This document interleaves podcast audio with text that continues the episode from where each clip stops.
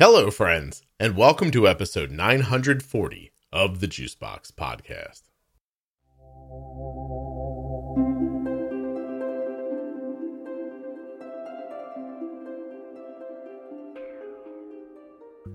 Today's episode has a little bit of everything.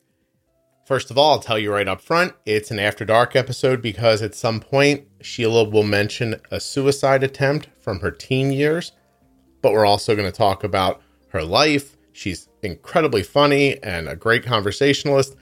She's got some type 1 diabetes complications that we're going to talk about, and she experienced some bullying from a rather unique place.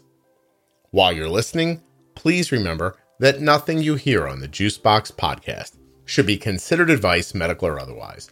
Always consult a physician before making any changes to your healthcare plan or becoming bold with insulin. If you're interested in getting therapy, you can get 10% off your first month at betterhelp.com forward slash juicebox. To start using AG1 from Athletic Greens, go to athleticgreens.com forward slash juicebox. And when you use that link, you'll get a free year's supply of vitamin D and five free travel packs with your first order.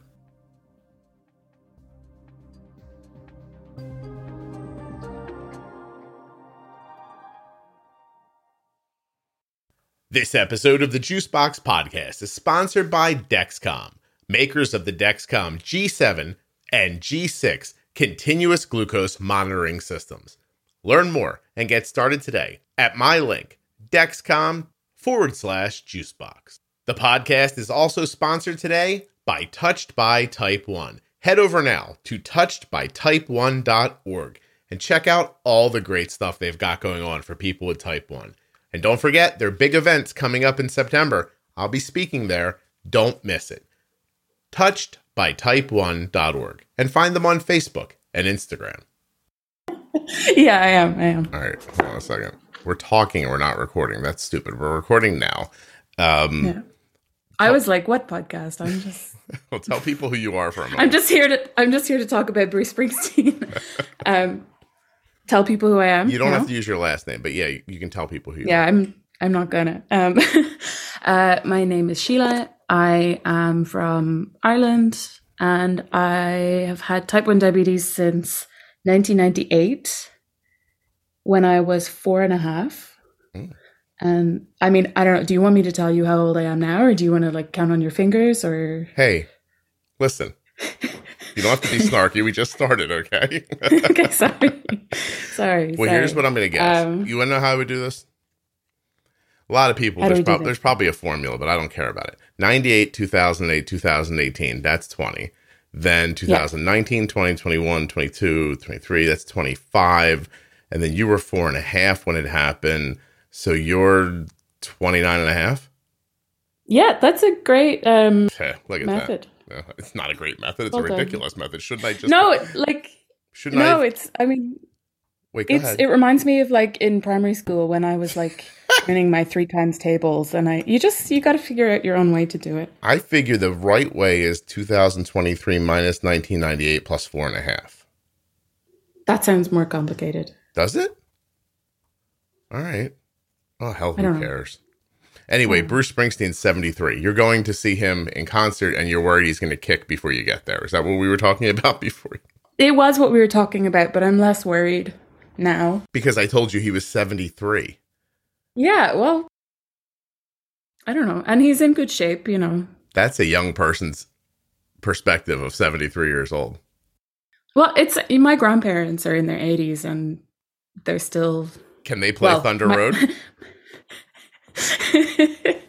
uh, no, well, there's my point. no, that's, that's true. That's- Can they play a five-hour set with no support?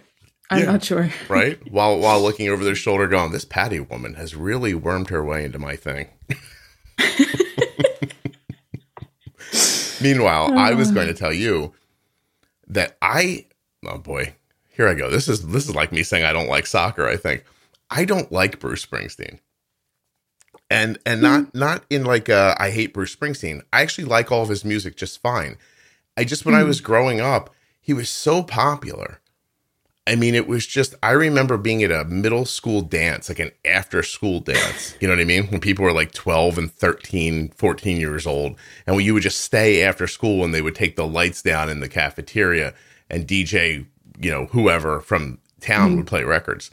Um, I remember a kid coming in with Born in the USA, like on vinyl and like taking it to the DJ and being like, you don't have this, but you should, and we should be listening to this. And I don't know, it, it never struck me. But as I got older, I thought, okay, his music's good. It doesn't hit me like religion like it does for some people.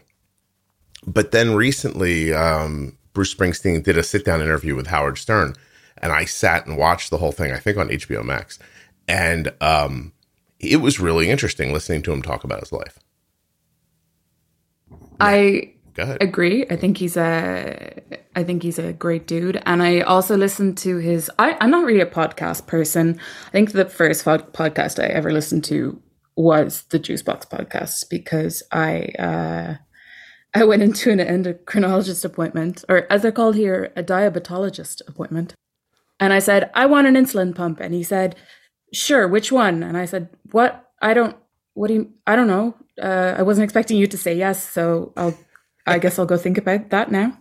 And I left and I Googled diabetes podcast or something. And that's when I started. I'm not into podcasts, but I did listen to the Bruce Springsteen and Obama podcast.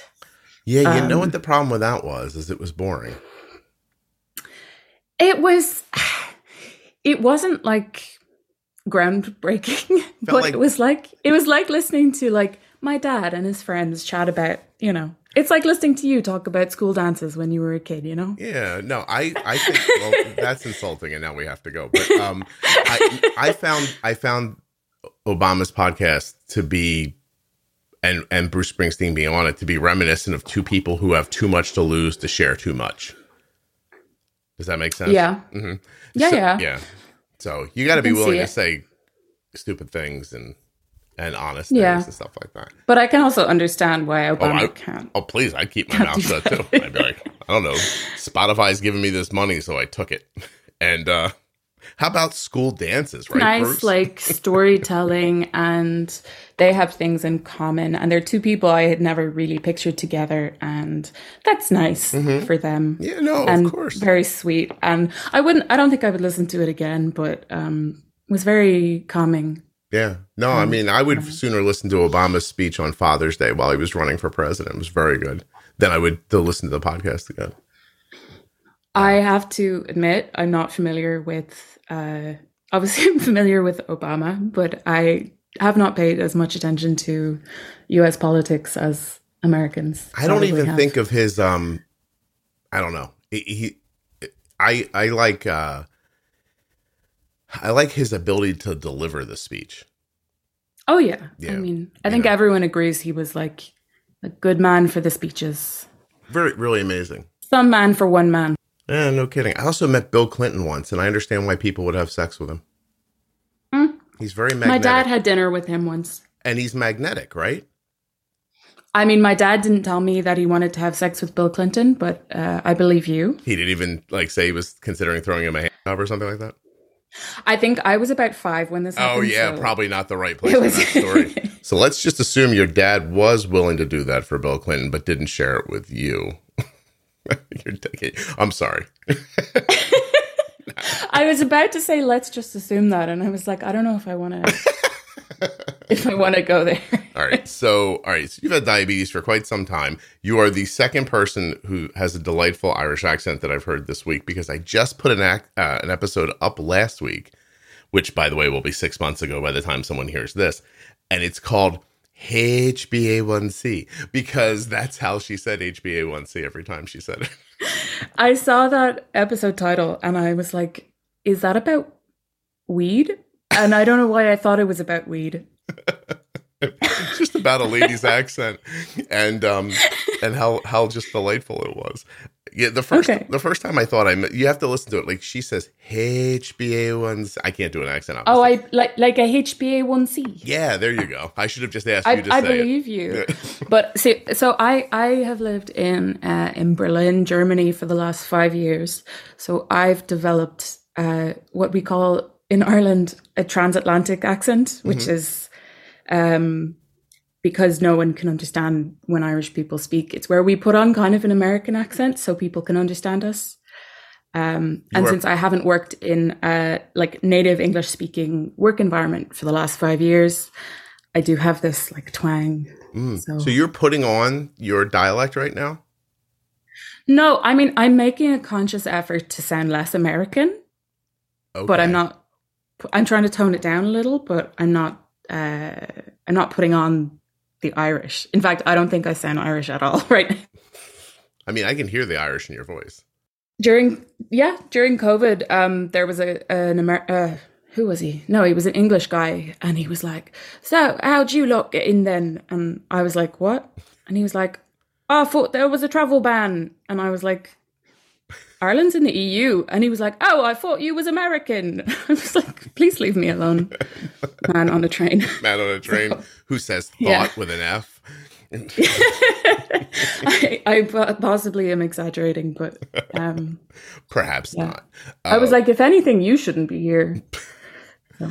so I, I know your name, although in honesty, until you said your name, I was never sure how you pronounce your first name.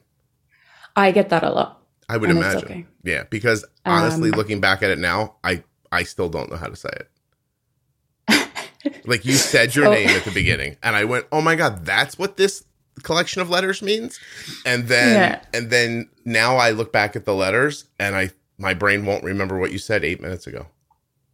So on my first date with my boyfriend, we had like a seven hour first date, and about five hours in, I was telling a story in which someone said my name. So I was saying, and then they said, Hey, Síle. And he goes, Oh my God, okay, thank God, that's how you say your name.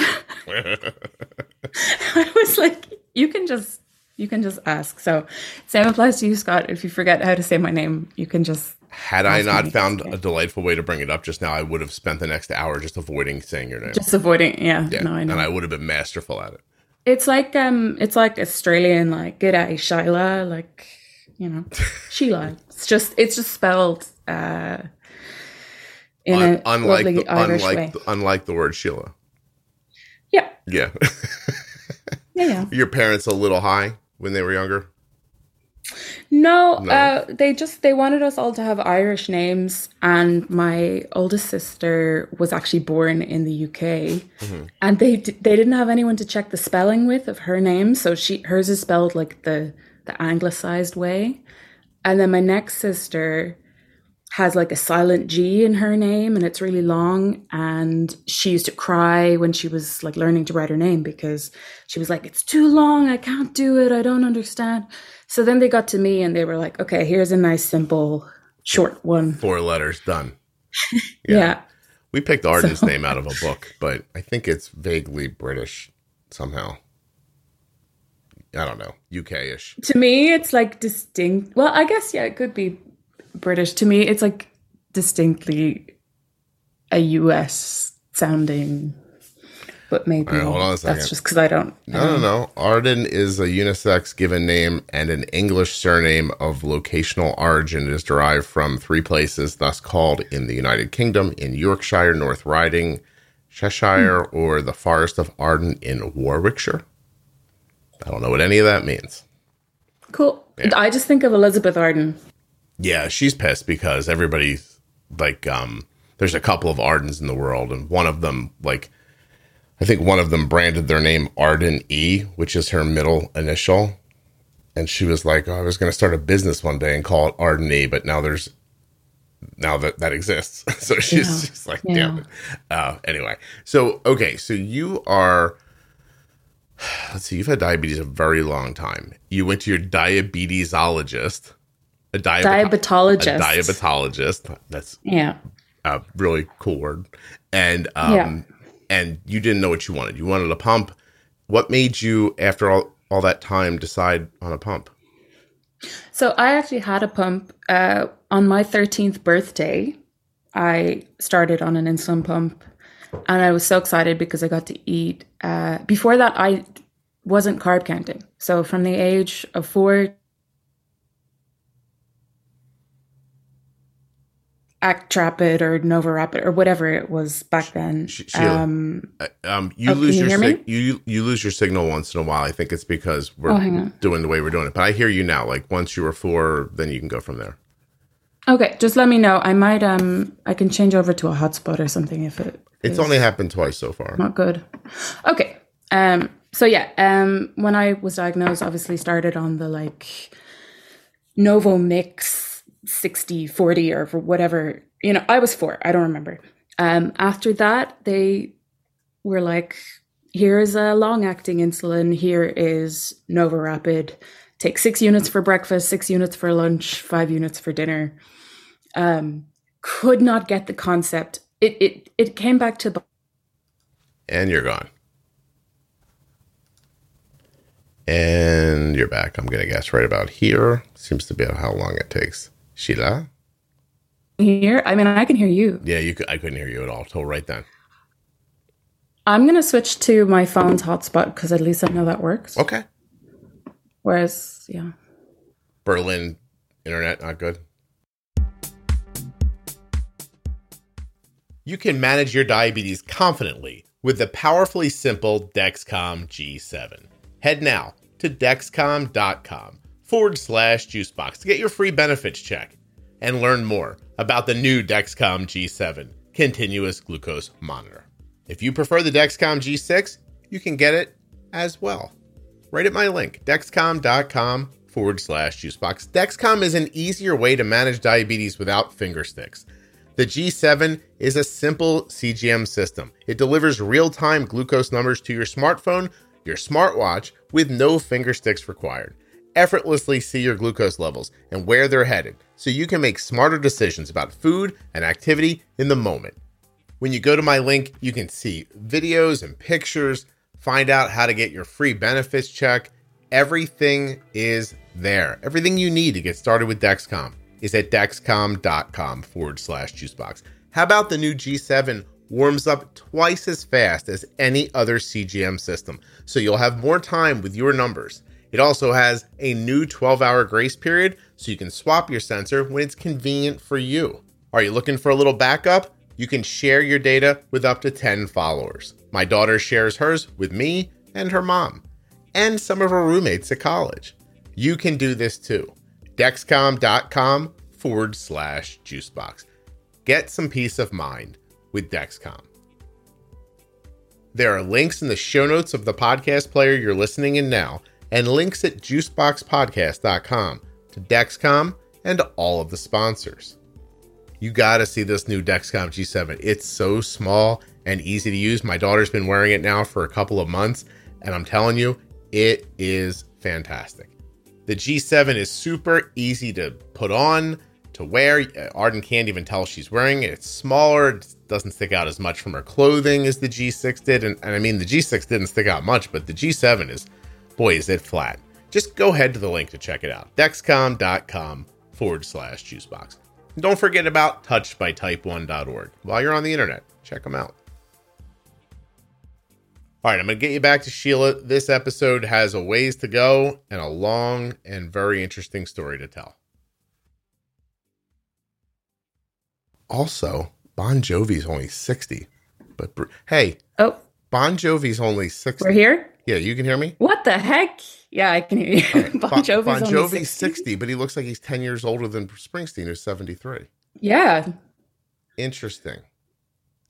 Well, Bruce Springsteen eats organic, so You think that's it? Because aren't they both like, aren't they both like Italian guys from Jer- from Jersey? I don't know that much about Bon Jovi, if I'm honest. Uh, you don't need to be honest. Wow, Patti Smith looks terrible. Okay, never mind. Yeah, I saw her a few years ago, but she was still great. She just, yeah. Oh, she's 76. And then I take that back. She looks amazing. Um, so anyway, my diabetes educators could not beat carb counting into us because for six years we'd just been like, no, we take this much insulin. That's Right. what we do. Yeah. Um, they were like, yeah, but if you go out for Chinese food, you can take more. And they, they never really said like you should take this amount. They were just like more. So we were obviously like, what does that mean? No, just take six units. It's fine. Um, so when I was starting the pump, I had to actually learn carb counting. this meant that I could have like chocolatey cereal for breakfast. Mm. That was the theory. That was the idea. It was like if you have the insulin pump, you can eat whatever you want. You don't have to have these like 30 gram carb meals and a 10 gram snack at 11 and 2 yeah. and whatever. So it was the idea of this flexibility, which these days you can totally have MDI, um, but at the time was not really what was done. And basically, my A1C was so bad that they were like, maybe we'll just give her a pump and see what happens. what so, could it hurt? It could hurt nothing. They, they, yeah. they, were like, usually we only give the pumps to like the people who show us that they'll be able to make the most of it because it's so. In Ireland, the state pays for it, um, but you have to kind of justify that you're that their money's being well spent. Mm-hmm. But with me, they were just like, you know, what have we got left to lose? Let's just give her a pump and we'll see what happens. So, um, I think my A1C around that time was maybe 12 or 13%. Um, How old are you at that point? 13. Just- so at the age where I'm old enough to leave the house by myself and go hang out with my friends, but not, I guess, mentally mature enough that I like don't eat a piece of cake uh, because I know that I shouldn't because I haven't taken insulin for it, you know? Mm-hmm. So I'm just kind of, you know, teenage or well pre preteen whatever hormones rebelling uh listening to emo music and eating i don't know whatever i want um and even honestly even outside of that even with like meal times and stuff it just never it's too it's too long ago for me to now think you know was i doing it wrong? Were my parents doing it wrong? Were the nurses doing it wrong? Who you know. You don't I, know and there's no way to figure it out. Yeah i at the time it was too i didn't have the analytical skills for that and it was too i was too you know deep in the middle of it. Right. And looking back now i don't really know. I just know that it wasn't good. And i also i hated checking my blood sugar um and I didn't mind the injections. I didn't mind doing insulin because I was like, I need the insulin. It will make me feel better it means I can eat. But the the finger pricking, I was like, this doesn't do anything. This doesn't make me better. It just gives a number that's probably bad, and then someone will yell at me. And mm-hmm. so it was, um, yeah, was very excited about this insulin pump. And I'd say for two or three years, my A1C was down. It was it was the first time I'd had an A1C in single digits since a while. And was that, um, and was, it wasn't like amazing. It wasn't like it was like six or seven. It was probably eight or nine. Right. You know? Um, and after a few years, the novelty wore off. Um, the doctors were saying like, at one point they were like, "Are you withholding insulin because you want to lose weight?" And like sort of screaming it at me in this really scary, angry way. And I laughed because that I didn't know that was a thing. I, in hindsight, they I don't know I didn't know that was a thing, but after they told me, I sure knew it was a thing. So I don't know if that was the best idea. Um, but I just laughed because I was like, the idea that I was putting effort into having a bad A1C or having bad control, mm-hmm. as opposed to just being so depressed that I didn't care. Yeah. What my control was like. And they were all like, You must feel horrible. You must feel terrible. You must feel so sick all the time. And I was like, This is just how I feel. Like, I don't, like, this is normal. And yes, it I don't feel good. Like I'm severely depressed for a 16 year old or whatever, but this is just how it is, you know? Were, were you, de- um, do you think you were like clinically depressed? Do you think that they were right that some of it was just your elevated blood sugar had you feeling terrible? And, or do you, what do you think when you look back? Um, I think, I mean, the fact that now I still definitely suffer with depression, but I can manage it better um, and like in healthier ways. I do think I was depressed, and I think a lot of that was coming from things like, um, I guess the the isolation. Like I didn't really have a, I didn't know other people with diabetes. I knew one other kid. He was my friend's brother, and he was like, my mom was like, "Oh, his A1C is seven, and now the doctors are like, "Oh, you're so good, you should try get it down to six. So that's all I knew about this other kid with diabetes was that he had an amazing A1C. Um, but I didn't know other people with diabetes, so I was kind of like, and you know, every teenager feels like no one understands me, the world is against me. And I think no teenagers more so than those with type 1 diabetes. Um, so yeah, I think it was kind of a no one thing, but everything all at once. Mm-hmm. Um, fights with my parents about why my blood sugar was high. Was I lying? Uh, was I sneaking food? Why didn't I check my blood sugar? Um, things like being punished for having a high blood sugar when I was looking at my two older sisters and they didn't they didn't have to have yeah, good blood sugar, you know? Yeah, yeah. They just their body did that for them. So I was like, hang on a second, you're grading me against something that no one else is being graded on here. Yeah, so um, so when your blood sugars were elevated, your parents didn't really know what to do. They saw a person who did uh, better numbers than yours and thought, well, I guess it's possible she's not trying hard yeah. enough or she's lying or something like that. And you're just like, I just don't like, I have no tools over here at all. I have no idea what to do. Yeah. And I'm resistant I think for them as well, though, like, I think they, they didn't know what else to do or sure. they didn't know what else was in their control. So they were like, well, these things that we have in our control, we've done. So the only thing left is her. She must be doing something or not doing something. Right. You know? So i get it. I also get it from their perspective. I don't think they were um maybe as well equipped as parents are these days. Yeah. Um were they were they better at parenting away from diabetes or was this the norm for them um i mean since i moved out of home we get along great um, since I left the country, we get along even better. um, but yeah, I mean, like, I don't, you know, they're not perfect. Sure. I don't think anyone is, but uh, I don't.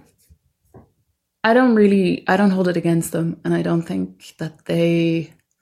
I think maybe outside of these circumstances, if this hadn't been an issue, I don't think there would have been many problems. Mm. Um, your older siblings, but a, do your older siblings have a closer relationship with them?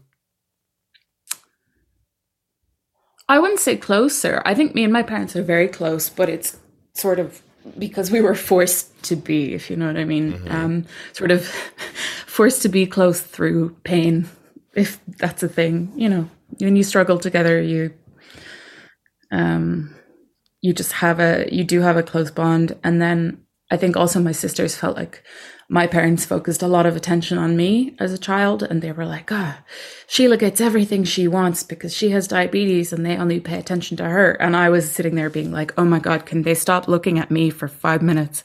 Yeah. So um yeah it was sort of this like perfect storm of just teenage hormones, chronic illness, uh, parents either not having the tools at their disposal or just not being mm-hmm. just not being equipped to deal with it and um, why does everyone always think that everything's better that someone else has why is that why is that that's it's such a fascinating like human reaction it is yeah yeah grass is always yeah. greener like but, that's better i mean at the same time like at the same time i try my hardest not to show other people how hard stuff is. So I totally understand what they think. Because you think that, other people are know. putting their best foot forward all the time. Like, you know, it's funny. You said date a girl. The front of their house looked immaculate. The backyard looked like a junkyard. That's and I, hilarious. And I and they and they ran their lives that way too. Like my sister lives near uh lives down the street from an influencer. I don't know, some maybe Instagram. I don't know. Mm-hmm. Um, and she said that the they're like their house is an absolute mess, except when they're filming something. so you ever notice? Like, I don't think she knows them that well. She just like she walks past and she's like, "Oh, they're filming a yoga video today, so their living room is clean." Type thing. So interesting. No, I, I really is interesting. I used to uh about that girl. I I used to think of it as being very Catholic. They just wanted everyone to know everything was great. They didn't care if it was yeah. great or, you know, they couldn't that, impact if it was great. They just wanted everybody to think it was. I didn't think of that ever as a Catholic thing, but that's extremely my family's mentality, and obviously we are Síle, you Irish Catholic? Catholic I'm just- people. Just teasing. They don't let you out of the country if you're not Catholic, right? Like you gotta. I don't think they let you out of the hospital. Don't they baptize no, you as you're coming through? The Well, like- the thing is, like you joke, but actually, to go to school, um, if you want, like, a, if you want to be placed higher up on the list to get into a school, you need to be baptized. sure. No, I wasn't joking. So every, everyone is baptized. So.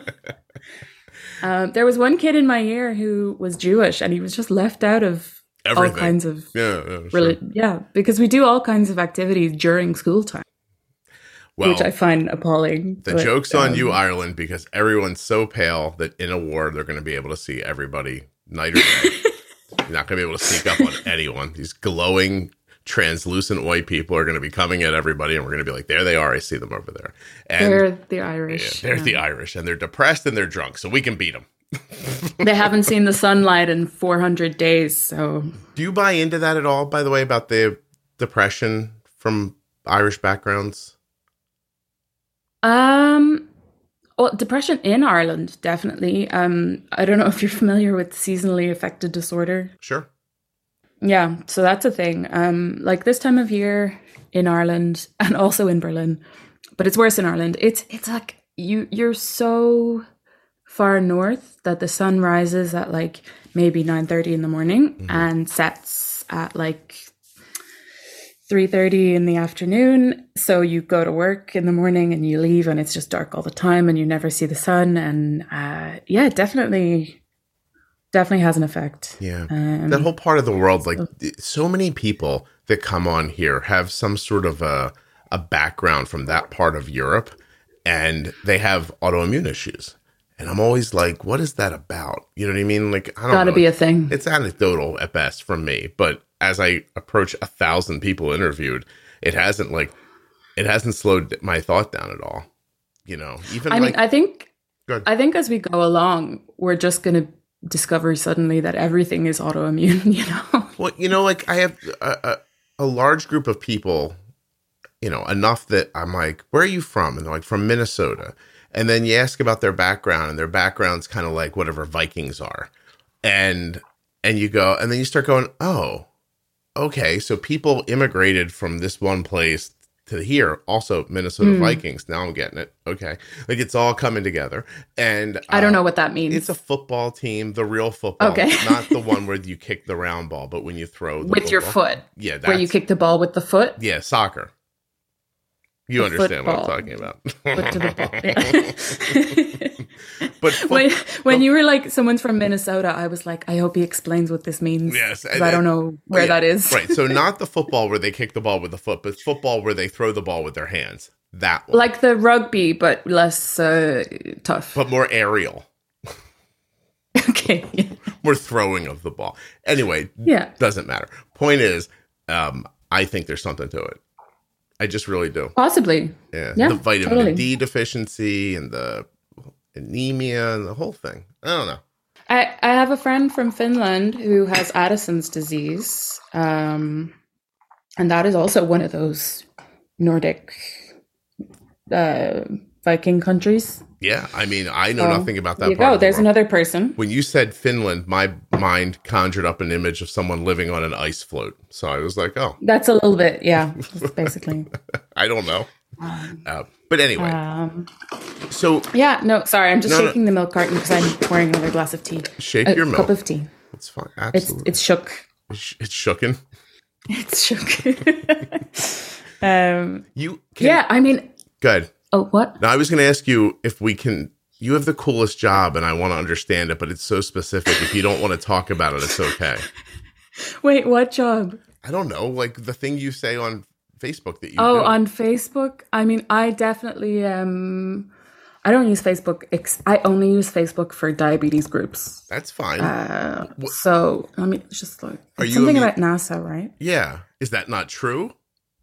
So I wrote that when I guess when I was in university. Um, I specialized in music technology, and one of my one of my projects in my final year was uh, it was a project based on a specific type of sampler, and we had to use either create our own samples or use like free. Uh, what's what royalty free or like you know Yeah, sure. license free type stuff nothing copyrightable and nasa has this uh, massive sound library of sounds that you can just use royalty free so i made a piece of music out of nasa sounds and uh, yeah i think that's what i that's when i Th- This is updated that this so is the that's like over 10 years ago this is the saddest moment of my my adult life. i'm so sorry i do actually work in music though i work in music I- rights How do I trust that statement? So I, Oh, I don't have, know. I have for as long as I've been aware of who you are. Can I say what's written here? sure Okay. I have thought to myself, this person whose name is spelled in a way that I don't know what it says is a space musician at NASA. and in my mind, I wish that was true. in my mind, you sit at like an organ and you play music for people while they work at NASA. And you're telling me none of that is true? You motherfucker. I'm I'm gonna send you I'm gonna send you the piece of music that I made back then. Can I um, use it on the podcast? I mean, if you want to, it's Oh. all royalty free music, anyways. Uh, I want to. You send it. It's gonna be. Okay, it's gonna be in this I episode. will. You have disappointed me in a way that I didn't think it was possible. I'm so sorry. I didn't realize that you thought that was real. Everything about this is a lie. I'm so sorry. I, I, I, Ah. I have been warmed so many times by the words space musician at NASA. I can't even begin to tell you. It's changed my life. I'm sweating now I from mean, the from the news. you can still you can still hold on to those warm No. memories. no, no, no, no. I can't lie to myself like that. What do you do for a living?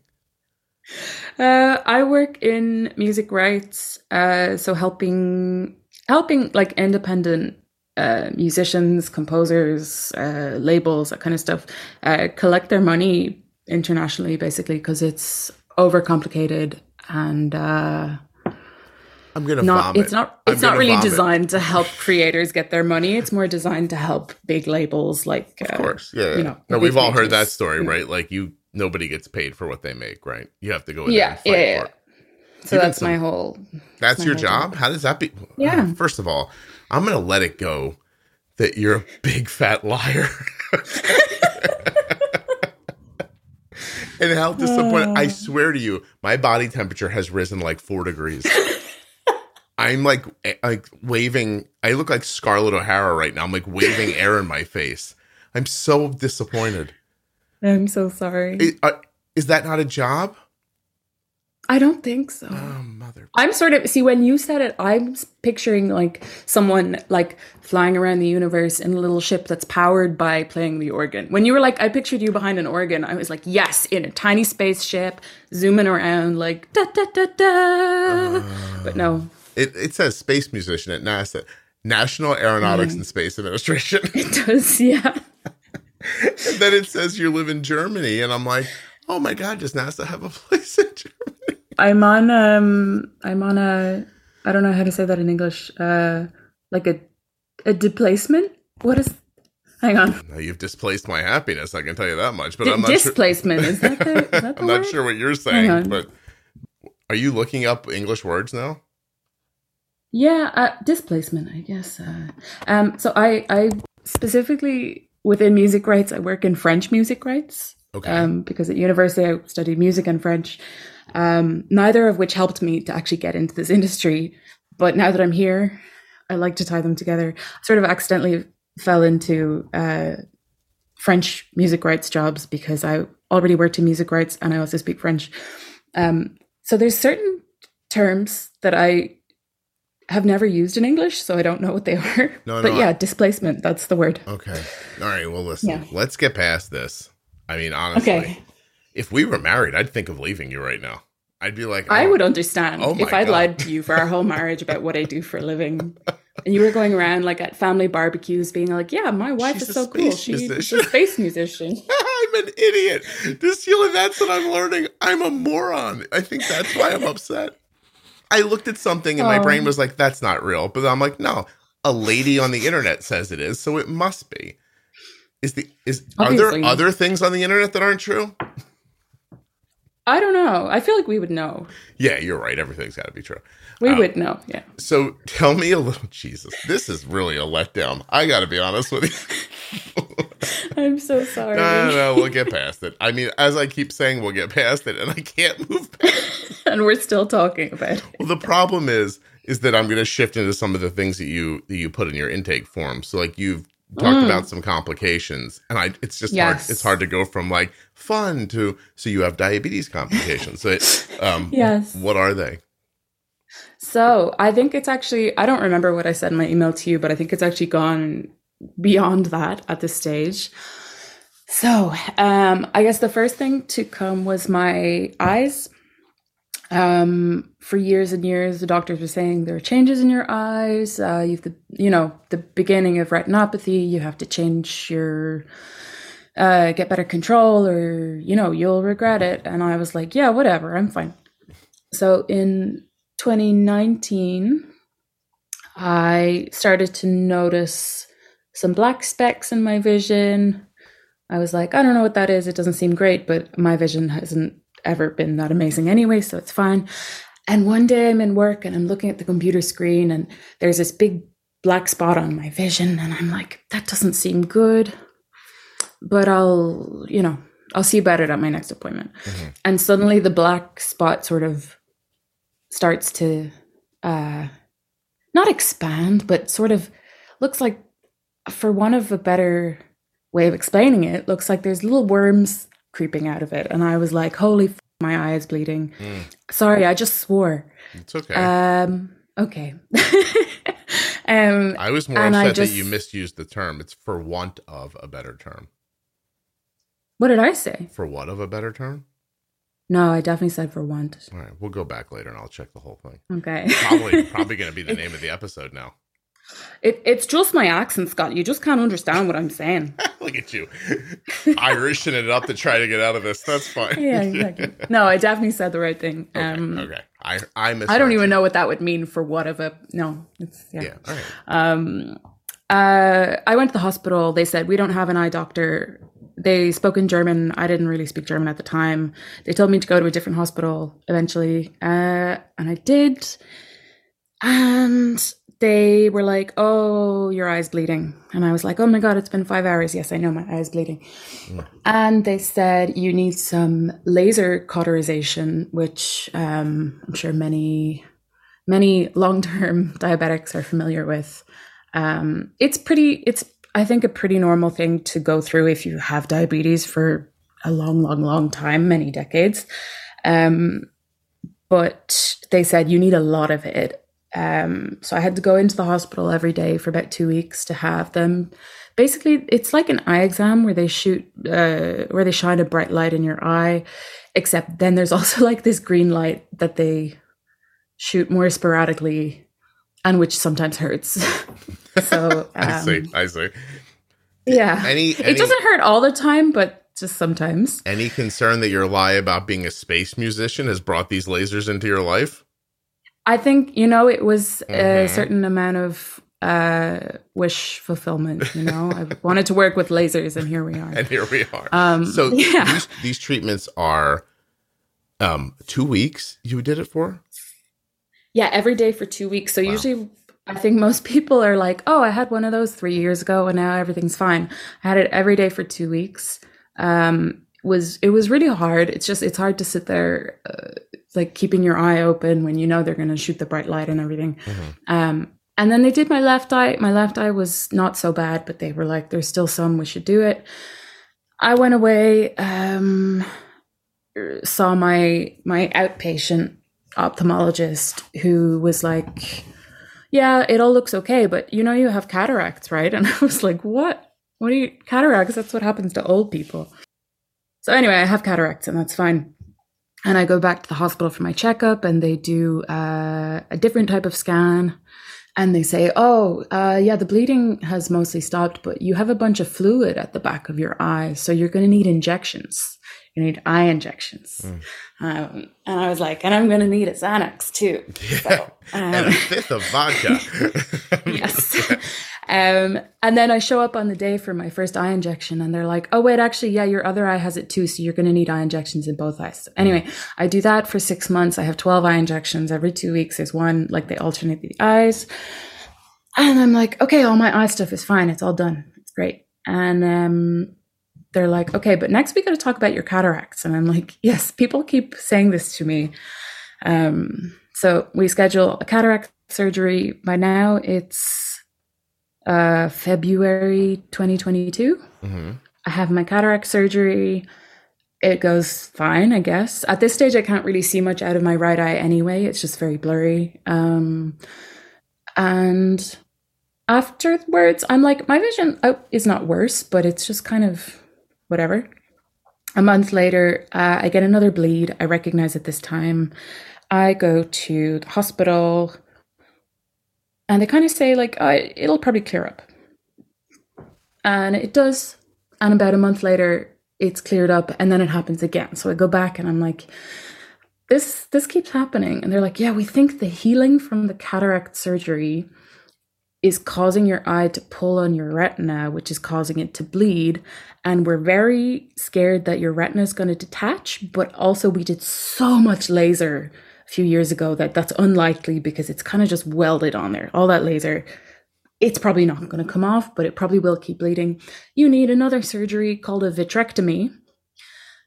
I'm not going to explain what a vitrectomy is because I don't want any when listening to this to um, be overcome with nausea, but I'll let you look it up if you want to.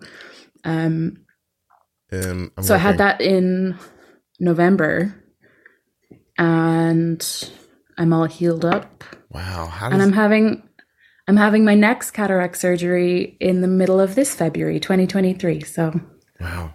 Oh my gosh. That's so much. It is, it's a lot. So that's just my eyes. Um I recently saw a nephrologist because my GP had noticed um, some decreased kidney function. And he just sent me a letter with blood test results and like a here you have uh, you have these like referral slips and it's just for your health insurance to show like yes my doctor said i needed this so you have to pay for it. And he just sent this referral slip with like a lot of exclamation marks and like uh, kidney reduced function uh, level 3a kidney disease whatever. And i'm here google translating everything. Like he didn't send a letter. He didn't say like dear miss Mm. We found this. He just sent test results and this piece of paper. So I was freaking out. Saw the nephrologist and she was like, well, yeah, there is the the signs of uh, the beginning, like the the beginning stages of kidney disease, but it looks stable from 2018. Like nothing has changed since then. And I was like, "Are you telling me I had kidney disease in 2018?" And she was like, "Yeah, I mean your results haven't changed since then." it's like nobody. How did they mail that letter? This to me. Yeah, yeah, yeah. So I mean, I um about once a year I have uh, pretty bad kidney infections. Um, these don't help with the whole kidney function thing. I was in hospital for about six weeks or uh, between hospital and bed rest for about six weeks in 2018, which I guess is when they did those tests. Um, so she basically said to me that stage 3A is like the very beginning. It means everything's still working fine. I don't need a special diet or medication. Um, but I should keep good control of my blood sugar and I can probably stay at that stage forever if I'm careful. And even even if I go to stage B, 3B, I can it's still kind of fine, you know? Um, so I'm not supposed to take ibuprofen, but aside from that, it's okay. Mm-hmm. Um, but it's still it's a lot. She was like, even once you get to stage three B, you can stay there for 20 years. And I was like, Doctor, in 20 years, I'm only 49. so, and she was like, Yeah, but you're not there yet. So, you know, you'll be uh, fine. Great. Yeah. I remember thinking when somebody told me diabetes complications don't start for 30 years, I thought, well, my kids too. How is that comforting? Yeah. Yeah. And, yeah, yeah. and not even to say that anything's going to happen. It's just like, why? I, mean, I don't know. It's a weird thing to say But- to somebody.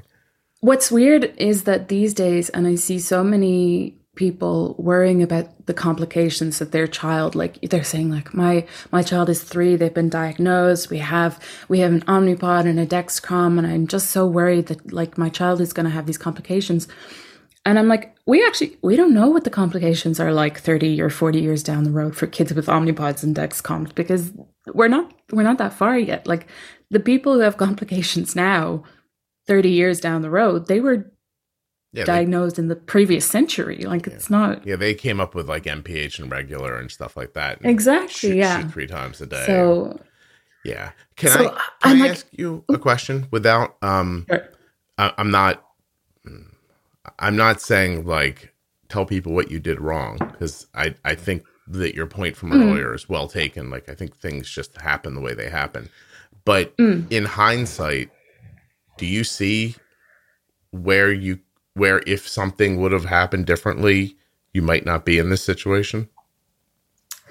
Um, I think, I mean, when I listen to, like, honestly, the thing that got me to take control, because obviously when my eyes started bleeding and all that, I took it more seriously, but my A1C, A1C was still maybe seven or 8 Mhm. Um, it, it was a bit better, but like, it wasn't, wasn't where I wanted it. Um, what actually made me take it really seriously, or not even take it seriously, but just get better at managing it, was hearing the way that you speak. And I mean, I went right back to the start, like episode one, hearing the way you spoke about Arden's diabetes was so like, I know she's your daughter and everything, but it was so separate from you. You know, you were like, it's this objective thing, and one plus one is two, and I do this, and I give the insulin, and I do the pre bolus. And it wasn't this personal thing. It wasn't like, oh, life is unfair, and I have to take insulin. And it was just like an equation almost. It was like, you know, this is how we do the thing Yeah. step by step. And it was very, uh, whereas for me as a kid, it was like this personal attack on me. Like every time I checked my blood sugar and it was high, which was almost every time, which you can understand why I didn't want to check my blood sugar. It just felt like this, like moral judgment of me. Like I've done something wrong. Like I'm a bad person. But at the same time, feeling like this isn't fair because I didn't mean to do anything wrong. Like I didn't want to do anything bad. Yeah. Um, so I think the more hands on parents approach, hands off child approach, I think maybe they tried to involve me in decision making a little too young. hmm Um, I've heard that from a I lot think- of people, yeah. like their I, parents. I know, I know Yeah. a lot of people are like, oh, I want them to understand their care and whatever. And if that's working, that's great. But if it's not working, I would say something needs to change. right. Um, but I mean, also my my care team in Dublin. I have this like one one nurse who really stands out in my mind, and it's funny because I think back to things that she said, and I'm like, oh, she was right. I just didn't listen to her. But she's probably the only one that I, when I think about it, I'm like, I should have listened to her. The rest of them were just kind of like, you're not doing good enough, and you need to change these things, and like Not helpful. yeah, and they were kind of just looking at readings and being like, "You need to increase your insulin here." And I was like, "You don't know me. You don't know what I did that day. You don't. You're asking me what I ate on July 18th, 2019, and I don't. I don't know." Right. Um, so I always kind of just felt like um, these doctors don't know what they're talking about, so I'm not going to listen to them. Um, which was partly, you know, my own childish arrogance, and also the fact that they like even looking back now, I'm like, wow, those doctors didn't know what they were talking about. Um, Don't you think it's So I think- obvious too, even to a kid? Like when somebody Yeah. doesn't know what they're saying, anybody Yeah. with a half tuned bullshit detector is like, mm, you made that up. Y- y- Yeah. You know, like you, you, if you knew what to do, you would tell me. Like, why are you just telling me I'm doing it wrong and not finishing the sentence and telling me how to do it right? Yeah, and it's it's like there there were so many times, and I can remember it now. So many times when I was a kid where I was like, I wish someone would just take over my diabetes for me. Like just do all my do my finger pricks, do my injections, just that like I don't have to think about it. And when I think about it now, I'm like, that's what parents these days are doing. Yeah, it's funny. Um, you know, Arden's at an age now where she's basically like, I have it, leave me alone. I got it. I know what I'm doing, like that kind of stuff, right? And I'm like, okay, like you know, like that's fine. But every once in a while, like she'll come back from college, and we'll just be, I don't know, in a restaurant, for example, and she just kind of looks at me and just slides her phone across the table. Like, why don't you bolus I for get this it. meal and Yeah. keep me out of this for this one? You know what Yeah. I mean? And so Yeah.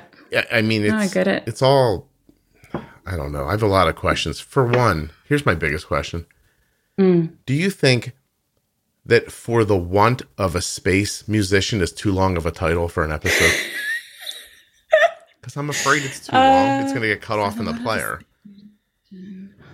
I don't think I mean because most of them do the scrolly thing and I'm thinking hard about it. I uh, really think that's the the way to go, being honest. I for mean, the one. I mean, you could also. I was gonna say you could you could say for the what of a space musician, yes. but I don't, know, if, if, people would get that. they just think, like, oh my especially because that's not what I said. So Uh, people would just assume it was a typo, don't you think? yeah, that's Yeah. maybe yeah. Hey, also, real quick, Well, just I don't know. So I know about like 10 minutes ago, you said your last name. You want me to take it out when I'm editing? oh yeah, do Okay. that. All right, I will. Don't worry. Yeah. Okay. I mean, I don't think anyone I know listens to this, but um, We haven't know, said anything bad about anybody I yet. don't. Well, I mean, I I wouldn't want my parents to hear this. Uh, okay, that's interesting. Why? just because I we don't you know we're Irish and Catholic and repressed and we don't talk about things like that. So Yeah. I was crying the other day because my son left, and I watched my wife look right through me. I was like, I was like, her Irish won't even let her talk to me right now. yeah, no, we don't can't do that. So. Can I tell you what I cried about? what did you cry about? So I like cooking for my family, and Interesting. and I like to every once in a while, like when I have a little free time, the way I usually unwind is to make cookies for the kids. Mm. And they don't even, as they get older, if I'm being honest, they barely eat them. Like sometimes they just sit there and get thrown away later. okay. But I get an immense amount of um, happiness out of making the cookies. And so my daughter's away at school right now, and my son just moved away really far for a job. And we have some things that every time every time somebody leaves the house, they leave something behind. So we have these boxes of of like little things that have been left behind that I'm getting ready to mail to my I mean, I've been abroad for five years and I still have stuff in my parents' house. so- Right. Well, your parents are lazy or they would have sent it to you by now. So I have these boxes of little things that are going to get sent to the kids. And I thought, oh, I'll bake cookies and put them in the box. so I'm making the cookies and it doesn't feel the same. and I'm mixing That's them sad. and putting them on the pan and it just doesn't feel right. Like the whole Mm. thing feels wrong. Like I'm not getting any of the I don't even know what it is. Like I can't as now I'm standing there at the oven thinking, what is it I even enjoyed about this? Like right? Like it's mm. like I'm not enjoying making them. I Yeah. I'm not going to eat them. I why did I like cooking for them when they were here in the house, the kids? And why is the fact that they're not here robbing this experience of every bit of joy that it used to have? And I mm. and I start to cry. And then my Irish Catholic wife looked at me and just pretended she didn't see it. I'm not gonna lie. When you were saying, uh, like, oh, and something didn't feel right, I thought you were gonna say like, and then I realized that I'd switched the sugar and the salt, or you know, something that you had just like. No, I meant know. metaphysically. No, you just, feel uh, right. Emotionally- Yeah, like I just I wasn't like it. Just in my heart, the the task was empty. Yeah. and it used to feel so Yeah. wonderful. And that wasn't the point of the story. The point of the story was watching Irish Kelly look at me like, "Oh, he's crying. Yeah. I'm just look away, so I don't have to t- deal with this." Yeah. No, we don't. We don't do that. Um, I mean, I cry all the time. It's like one of my big pastimes is having a good cry. But um, On your own.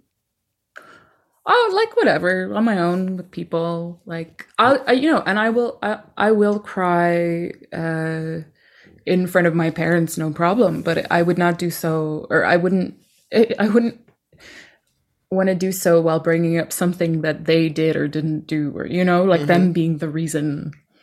Yeah. That's more the part I mean, the talking. the yeah, you're, you're not getting to that or- ever. or saying like oh hey mom and dad if maybe you had done things differently i wouldn't have kidney damage now or you know i'm like they don't need that either if i want to like yeah, and you also don't blame them, okay- right? no yeah Right. exactly um it's just it's just different like it was different and i think i mean during the pandemic i think a lot of uh, a lot of couples separated and i think those couples maybe if it weren't for lockdown and whatever i think they never would have separated and they may have gone on to have very whatever happy normal lives if they had never gone through that period of like extreme stress and pressure and confinement Mm-hmm. which is not to say that like it was meant to be or it wasn't meant to be or whatever i just think that sometimes you can't take the pressure and you don't stand up to whatever it is that's thrown at you and doesn't make you a bad person or whatever it just Right. Oh, I think just anyone what who, it is. during lockdown who didn't think, I wonder if we're going to make it out of this, wasn't being honest with themselves. If you didn't think that, I if you're married and you didn't think that, you weren't being honest with yourself. I mean do you want to hear something horrifying of course I do. on October 2nd, 2021, I was supposed to get married. Uh, but six months before that, my ex was like, it, I can't do it anymore. And I was like, what are you talking about? Like, we just came out of winter. Obviously, everything is terrible. His sister and her friend moved into our two room apartment for four months. Ew. uh over the winter like when there was lockdown couldn't go outside. Uh berlin is super dark in the winter everything. Everyone was depressed. No one could get out of bed in the morning. Um and after the kind of winter was done he had a thesis deadline coming up all this kind of stuff. And he was just like oh i can't take it. And i was like you're just letting like you're the pre- that's the pressure talking you know summer's coming it'll be you know you'll feel better. Um, you'll submit your thesis like you'll the pressure will be off. Your sister's moved out of our apartment. Mhm. it'll all be fine just like uh, let's just talk about it. If you want to take some space and like i don't know maybe go back to ireland for a while or whatever. And he was like no i'm done i'm gone. And he's still done and gone. And that's you know i was kind of like oh he'll be back. I'm super angry but he'll be back. And no that chapter is closed but um i'm like if that pandemic never happened i'm pretty sure i would be married right now and it's okay that i'm not and i'm you know i'm happy with my life now and i am with someone new and it's all good but Yeah, because he might have just divorced you in the middle of it then. Like Yeah. six months in, he might have been like, that might have been more pressure. Wow. Yeah. uh, See, that I seems don't like know, luck 'cause, to me. the weird thing is that I, I do think the whole uh, concept of marriage or whatever um, was the the catalyst that like oh god I can't do this, but the thing is that like six months before this, four no not even six months. Let me think. Yeah, six months before this, we adopted a puppy. And I'm like, a puppy is way more commitment than marriage. A puppy is going to live for like 10 or 15 years Can't marriage divorce the puppy. to exactly Yeah, so i mean he he was just like you you keep the dog whatever she's yours so um You keep Yeah. the dog. What a warm. Was he also Irish? What a warm conversation you had. yes Yeah. exactly um Seriously, so, I'm yeah, I leaving. mean, okay, that's it. i'm i'm just like it's i sometimes i think about if it weren't for this weird moment in everyone's lives i would probably be living a very different life right now but that's okay yeah, um, who's to say whether that is good or bad? So, I mean, to bring that back to the diabetes, it's like, you know, it is it is what it is. We love to say that in Ireland. It is what it is. it is what it is. Um, and sure, look, there you are. It is what it is. Where do you stand on this? We're very uh, we're very resigned. You You're know, very we like to just We like to just say like, uh, yeah. I don't I don't know how to explain it. I've had so many interesting moments.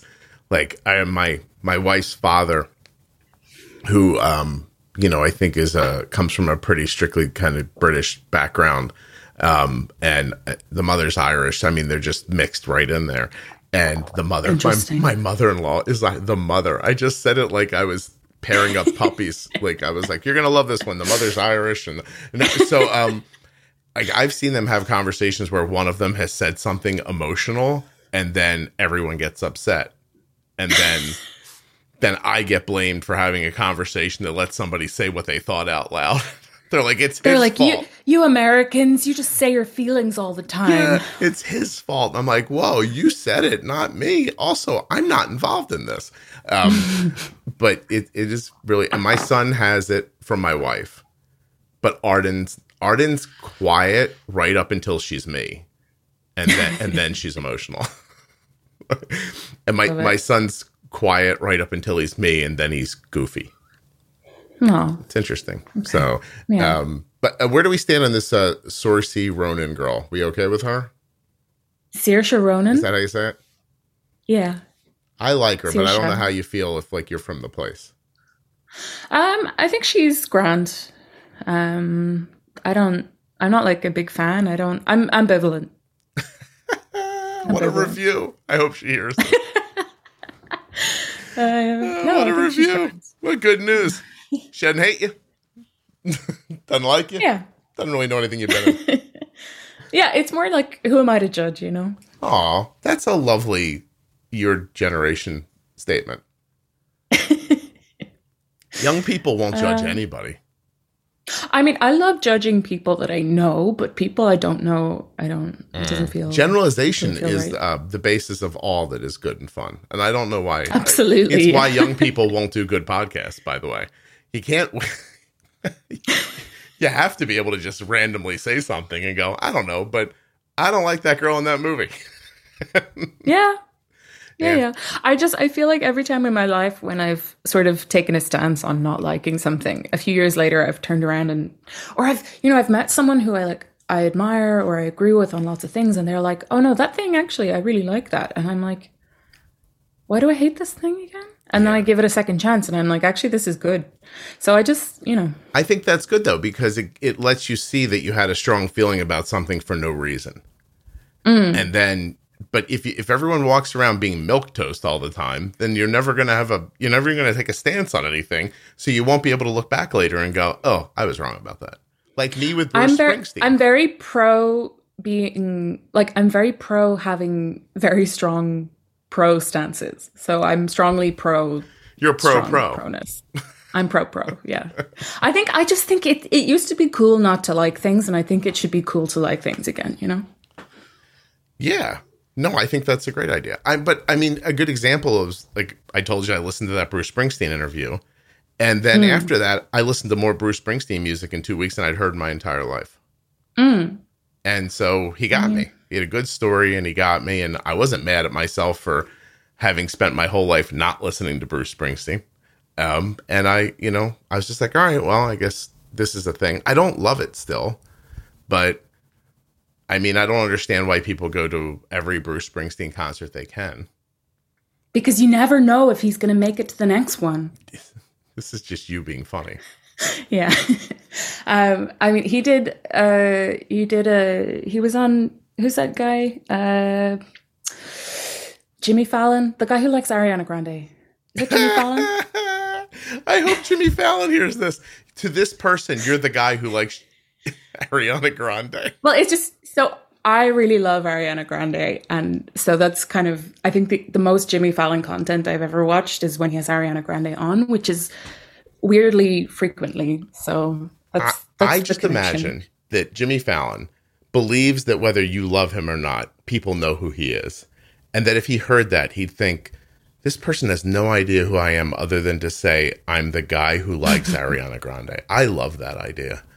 Oh, I hope. Or else he'd be like, who's that weird German girl? She doesn't know what she's talking about. You're not even German. Stop it. No, I'm not, but you know. Um, I, I, but yeah, no, Bruce Springsteen was on Jimmy Fallon and he's talking about the lyrics to Thunder Road and the argument over whether the lyrics are um, the screen door slams, Mary's dress sways or waves, because apparently the crowd is divided on this. And he's, uh, he's talking about like how meticulously he went over everything at the time and how he was like a real, uh, he was really neurotic about every detail. And how he went back to settle the argument and he opens a sleeve and he's looking at the lyrics and it says Mary's dress waves. And he turns around to Jimmy Fallon and he's like the book is wrong. It sways. And I just I love him. He's just I don't know. He's like can I ask a question that's weird sure all right do you find yourself in your generation looking at things like music, for example, where a song is super catchy and then because of generations of people being more sensitive to certain things, the thing becomes persona non grata all of a sudden. Like, what was that Christmas song that we can't sing anymore? Baby, it's cold outside. Because oh, I thought you were going to say "Fairy Tale of New York." I think all the Christmas songs are just canceled now at this point. Yeah, but right, but like I can't. we can't sing "Baby, It's Cold Outside" because some people say that it seems like this guy's getting this girl liquored up and keeping her in his house, right? And I think people got over that one, but I know what you mean. Yeah, or like there's some like there's some songs, right? Like uh was she's 16, she's beautiful, and she's mine being sung by a guy who's way older than that, like that. Yeah. Kind, yeah. But you don't care? I mean, the the big one, I guess, for my generation was probably Blurred Lines, um, the Robin Thicke one. It's got some. Is that, I don't even remember. Is that think, because of how he treated people on the set while they were making the video, though? I think it was the lyrics. I remember at the time I was kind of like, I don't really get this, but um, student unions are trying to have it banned on campuses, so I'll just go with it. Um, I mean, I thought it was a cool song, but I wasn't not enough to defend it, you know. Yeah, I've um, um I would not defend Robin Thicke as I don't know him no. or care about him, but I would tell yeah. you this, he doesn't seem smart enough to write something thoughtful. so. Yeah, no. I mean, there was there was just there was apparently in the lyrics there was a lot of stuff about like uh, oh, that was I mean, it's all in the title of the song, the blurred lines, kind of the idea that, you know, like consent and sometimes oh, I think you want lines it. I think oh yeah, okay. all right. That was the whole thing. Can I tell you something? It wasn't I've heard that song sure. a billion times. I never I didn't even listen to it close enough to know that. I've talked about this. I mean, I feel like at least three or four times in my life, and that's the first time that I made the connection. So. Yeah, yeah I, am not. But this is back to the Jimmy Fallon thing. Does the is Robin Thicke somewhere thinking that everything he says out loud is consumed by his fans and understood completely? I listen on a smaller level. I do that sometimes. I'm like, oh, I already said that on the podcast, as if that means everyone's heard it. Yeah, you know, you know what I mean. It's a weird thing. Anyway, this isn't the point. I don't have fans or listeners, so I don't think about this. You, you have me. I was a huge fan of yours. I'm so sorry. Seriously, it's really depressing. oh, I'm but, so sorry. But but I we... will send you my space music. I actually have a I have a second I have a second track of space music that I can send you. I want this. It's literally going to oh. be on this episode. Do you have it as okay. okay? That I get. It goes right on this episode. We've skipped over one big thing in your notes. Are we going to talk about yes, it? Yes, we can. Um, so it's um, you know. I don't know. I guess people say trigger warning and stuff like that, but I can never remember to do that. I apologize. Uh, but mm. Uh, I mean, I think you brought it up already during the conversation. It's my trigger this week because um, I have interviewed one, two, I, a lot of people this week who have had suicidal thoughts or attempts. And I don't know what happened that they all got clustered together in one recording week. Um, but did you have thoughts or did you try? So, um, I realized I never finished the the bit about the insulin pump, which was that I had it till I was 17 or 18. Basically, the doctor said this is costing the state more money than we can justify with your results. I said, I don't care. I don't give a. I'm depressed, whatever, take it away from me. I can use pens to do the same thing. They did. That was that for 10 years till I went to my German doctor and I said, Hey, I want an insulin pump and was expecting to be fought on it, saying, like, oh, we reserve those for the best diabetics. And he instead said, Well, what do you want? And I wasn't expecting that. Um, but anyway, um, I'm now on Omnipod and everything, um, and closed looping and everything, and it's all great. HbA1c is 5.6 but back then, uh, back in the days when I had my old wired uh, insulin tubed, I guess they're not wires, they're mm-hmm. tubes, um, insulin pump. Um, yeah, I'm trying to remember now. So when I was 14, so I guess I had the insulin pump for about a year and a half. Um, like as a as a kid, it was it, it's weird to think about it now because it doesn't happen anymore. But anytime we had a family dinner, so anytime we went to a restaurant or like sat down on a Sunday or whatever, there would always be some point in the in the conversation where my family would like try to wind me up because they knew that I, I mean, in hindsight, again, being a child with a high HbA1c, high blood sugars, it's uh, pretty normal. I think that I was um moody's not the word, but like I you know, I was easy to anger. I I didn't have tantrums, but I just I would get angry, like, you know, deep in my bones, like red, flaming angry. Yeah. Quite easily. Um, which is not something that happens now. So again, I think I don't think that's all, you know, maturity I think that's there's definitely a very chemical element of Oh, I agree. My blood sugars are in control. Yeah. So um anyway, it sort of became the game of like who can make Síle angry during dinner. And I, being a child, was not uh like was not aware enough to stop myself playing into this. You know, I think as an adult, you go to dinner with your racist uncle and you sort of just sit quiet or you know you don't you don't play into it. But as a child of like this kind of happened for as long as i can remember. So as a child of seven years old you're not going to sit there and be like oh i'm going to be the bigger person and not uh, not give in when my dad is teasing me you know?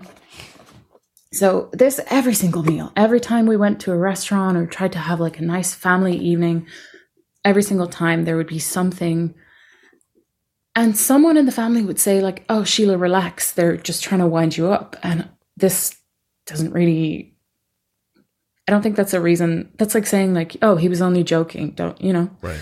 Um, so I would play into it every time. I would get angry. I would storm off crying to the bathrooms or whatever. Or else either either I would get angry and storm off crying and someone would come and get me and be like, "Oh, you know, they're sorry and whatever." Or I would end up like yelling or something. I would get in trouble. Like my parents would yell at me and I would go off crying and whatever. Sort of same result. Anyway, not good feelings. Um, so I'm 14 ish. Um, insulin pump for about a year and a half at this point, I guess. And I've just finished, I did this sort of uh, like science uh, exhibition competition thing which um, ended well it, it, involved like you know you you prepare a project and then it's judged and whatever but it basically involves like a week of activities uh, socializing with the other competitors like uh, that kind of stuff mm-hmm. very little uh, parental supervision whatever at this point in my life i have already started drinking because in ireland it's not so much that everyone does it, but it's very easy to do. Um, I was at this point like rating my parents' alcohol. Um, I realized that it was not a not a good feeling, but it, you know, I mean, the way that people these days who are addicted to alcohol, they like it because it's a form of like it's a way, it's an escape, it's a it's a form of escapism as a 13 and a 14 year old, I was drinking to escape my day to day life. So, um, as a 14 year old, I'm at my science competition. Um, I'm with all my friends. I've made loads of new friends. We're drinking at this, like, you know, disco or whatever. Um, and when that week comes to an end and I'm suddenly thrust back into like, oh, I'm with my family every day, I'm with my parents all the time, parental supervision. And it just like something kind of snaps. Uh, we're having dinner, it's the Sunday evening. Um, and like we have whatever the fight is at the dinner table. I run out of the house. Um, I don't I don't take anything. I don't take my phone. I don't take anything with me. I just run out. I go for a long walk. I'm very upset. Um, I'm like sitting on a pen- bench in a park. It's like 9 p.m., not really a time that any 14 year old should be out in a park. Mm-hmm. And I'm just sort of sitting there being like, I'll show them, you know, like I'll show them, like, I'll teach them a lesson. Mm-hmm. Like I'll I'll teach them to be so mean to me uh, and to upset me. And I just, I don't even know how much it was, but I think I took like 120 units of insulin. Oh my God. Just sitting there. Um, and I had done a site change that day. So it was like fresh cartridge, uh, fresh everything. And I don't know what it is now. I don't have any pain um, with the Omnipod, but back then, if I did more than like five or six units, it was it was painful. I think it also injected much faster than the Omnipod does. Mm-hmm. So that's possibly why. So I mean, it wasn't it wasn't fun to inject, and there was I mean there was a whatever a bolus uh, limit or whatever. So I think I had to do like several. Um, I have to input like several rounds of I don't know how many units. Yeah. And then I just kind of start walking again and and obviously I'm starting to feel the effects now of the low. And as anyone will tell you if, if you wake up in the middle of the night with a low blood sugar you eat the whole kitchen. And it was sort of like that um in that I stopped thinking about like you know my my brain went into like um uh, survival mode. Yeah. It was like, okay, stop, stop, stop with those depressed, uh, whatever, uh, metaphysical, uh, depressed intellectual uh, thinking, and just get some sugar. You know, get mm-hmm. some food. Um, stop thinking about your feelings. Just get food now. So I'm walking past a supermarket. I go in. I buy a bunch of stuff. I don't even know what it was. Um, I eat it, and I don't like the maths doesn't work out um, because 120 units of insulin, I didn't even know. But as we know, insulin sensitivity is not linear. Um, for me, when my blood sugar gets low, I become extremely insulin resistant, okay. um, which is great for me because once I hit about like, I'm trying to think in American figures here, once I hit about 50, it kind of just plateaus there. It's very rare that I go below that mm-hmm. because mm-hmm. my body just is like, no, no insulin, no more. So um, I guess that helped. I guess my liver helped out. I don't know. Wow. Um, so I go home. I sit in the garden for a while. I think I also set a temporary basal rate. Like I don't it, the de- I haven't thought about this in so long that it's like it's it's it's not the kind of thing I like to think about all the time. So the details no, are blurry. But I think I also set a temporary basal rate of like 200% or something. And then, you know, I get in trouble with my parents for running out and not telling them where I was going, taking my phone, whatever. Um, and I go to bed. And I get up the next morning and I still obviously feel like crap because. Yeah. But obviously, um, when you abuse your body, yeah. like it, it was like a hangover, you know? Um, and mixed with everything else. Um, plus, plus and, how you felt that led up to yeah, yeah, yeah, and it's it's like my brain, you know, my blood sugar had stabilized enough that my brain was back to like, okay, we've sorted out the emergency. We can go back to thinking about our like non. uh What's what's that? Uh, the hierarchy of needs thingy. It, it was it was that basically. Yeah. Um, it was like okay, that this this thing is gone, so now we can think about this thing so I'm I'm I go to school and I'm still like Jesus, like I just do not want to be alive. Like I can't deal with this. Um and I'm I was a very um like uh, what's the word like I don't know like high achieving uh like a school student. Mhm. I always put a lot of pressure on myself in school, so school was generally a stressful place. So again, I am I'm in school and again I just take like masses and masses of insulin.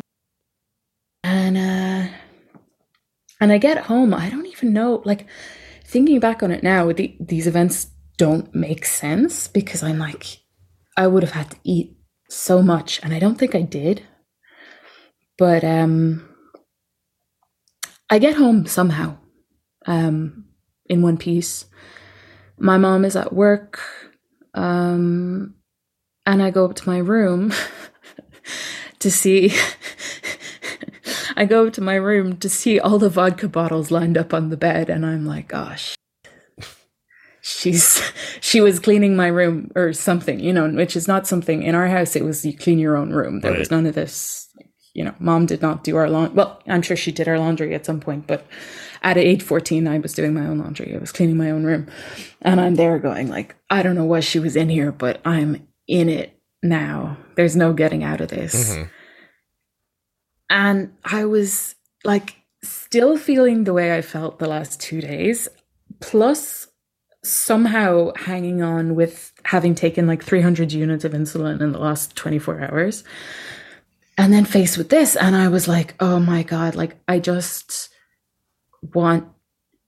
Uh, there's all that plus now I'm I'm also going to get in trouble and I was like screw this I'm just so I go into the medicine cabinet um my sister this I know you're going to want to ask questions about this. My sister has rheumatoid arthritis since she was like 9 years old. Mhm. So there's um more autoimmune stuff in the family. Um she has these giant boxes of paracetamol, like big tubs that you can't buy normally over the counter because they just won't sell you that many. Um, and I just take one of the tubs and I go into my room and then I hear the front door open. So I stash it in a drawer and I'm like, okay, uh, I can't take care of that now. I can't take care of killing myself now. I've got to do it later. Um, and I go downstairs and my mom is there and she's like looking at me, you know. And there's there's no one else at home at this point. I don't know where everyone was, but um, it's just the two of us. And we sit down in the kitchen and she just wants to have the talk of like, you know, my teenage daughter is drinking and now we're going to talk about the dangers of alcohol. But for me, it feels so much bigger because it's piled on top of everything else. I feel like my life is over. And also, when considering the ways my parents would um, would say, like, your blood sugar is high, so like you're grounded, or we're taking your phone away, that kind of stuff. I was like, well, if that's what they do for a high blood sugar, what the hell are they going to do for this? Mm. So I'm sitting there and my pump is beeping because the insulin reservoir is low Right. or is empty or whatever. And we're we're talking for a while and she's like, "So, like what are we going to do and why did you do this?" and uh, and then she's like, "And why the hell is your pump beeping? We just changed the reservoir yesterday." And at this point I'm like, "Oh, whatever. It's all out in the open. I might as well just tell her." So I like I don't I don't have loads of other ways of explaining how else I got through 300 units of insulin in 24 hours. So I just I launch into it. Um and it's hard to remember what her reaction was. I mean, obviously she was upset and I was upset, but it was I think she just was sort of like, okay, obviously things are really hard for her right now. So we're not going to freak out about it. We're just going to try to um i think she was like i'm just going to try be a bit more understanding with her. Um and i i think she didn't say anything to my dad or to anyone else in the family at that point. But you know just kind of had dinner went to bed. That's fine. Was, it, was it just a big relief to tell somebody? I think so because I think I mean you hear this so often about um, a lot of suicide attempts being these kind of cries for help. And I do, I mean, that was what it was. And even if the cry for help was to the people who were also making me feel bad, it was like a, you know, cry for help in the sense of look at what you're doing, like look at what your mm. actions, like look at the pain your actions are causing me. Yeah. And yeah, it was kind of like, okay, well, maybe, maybe we might take this seriously now. And so the next morning she comes in and she's like, um, she's like, so I called the hospital and, um, God, I'm really struggling to remember like orders of events now.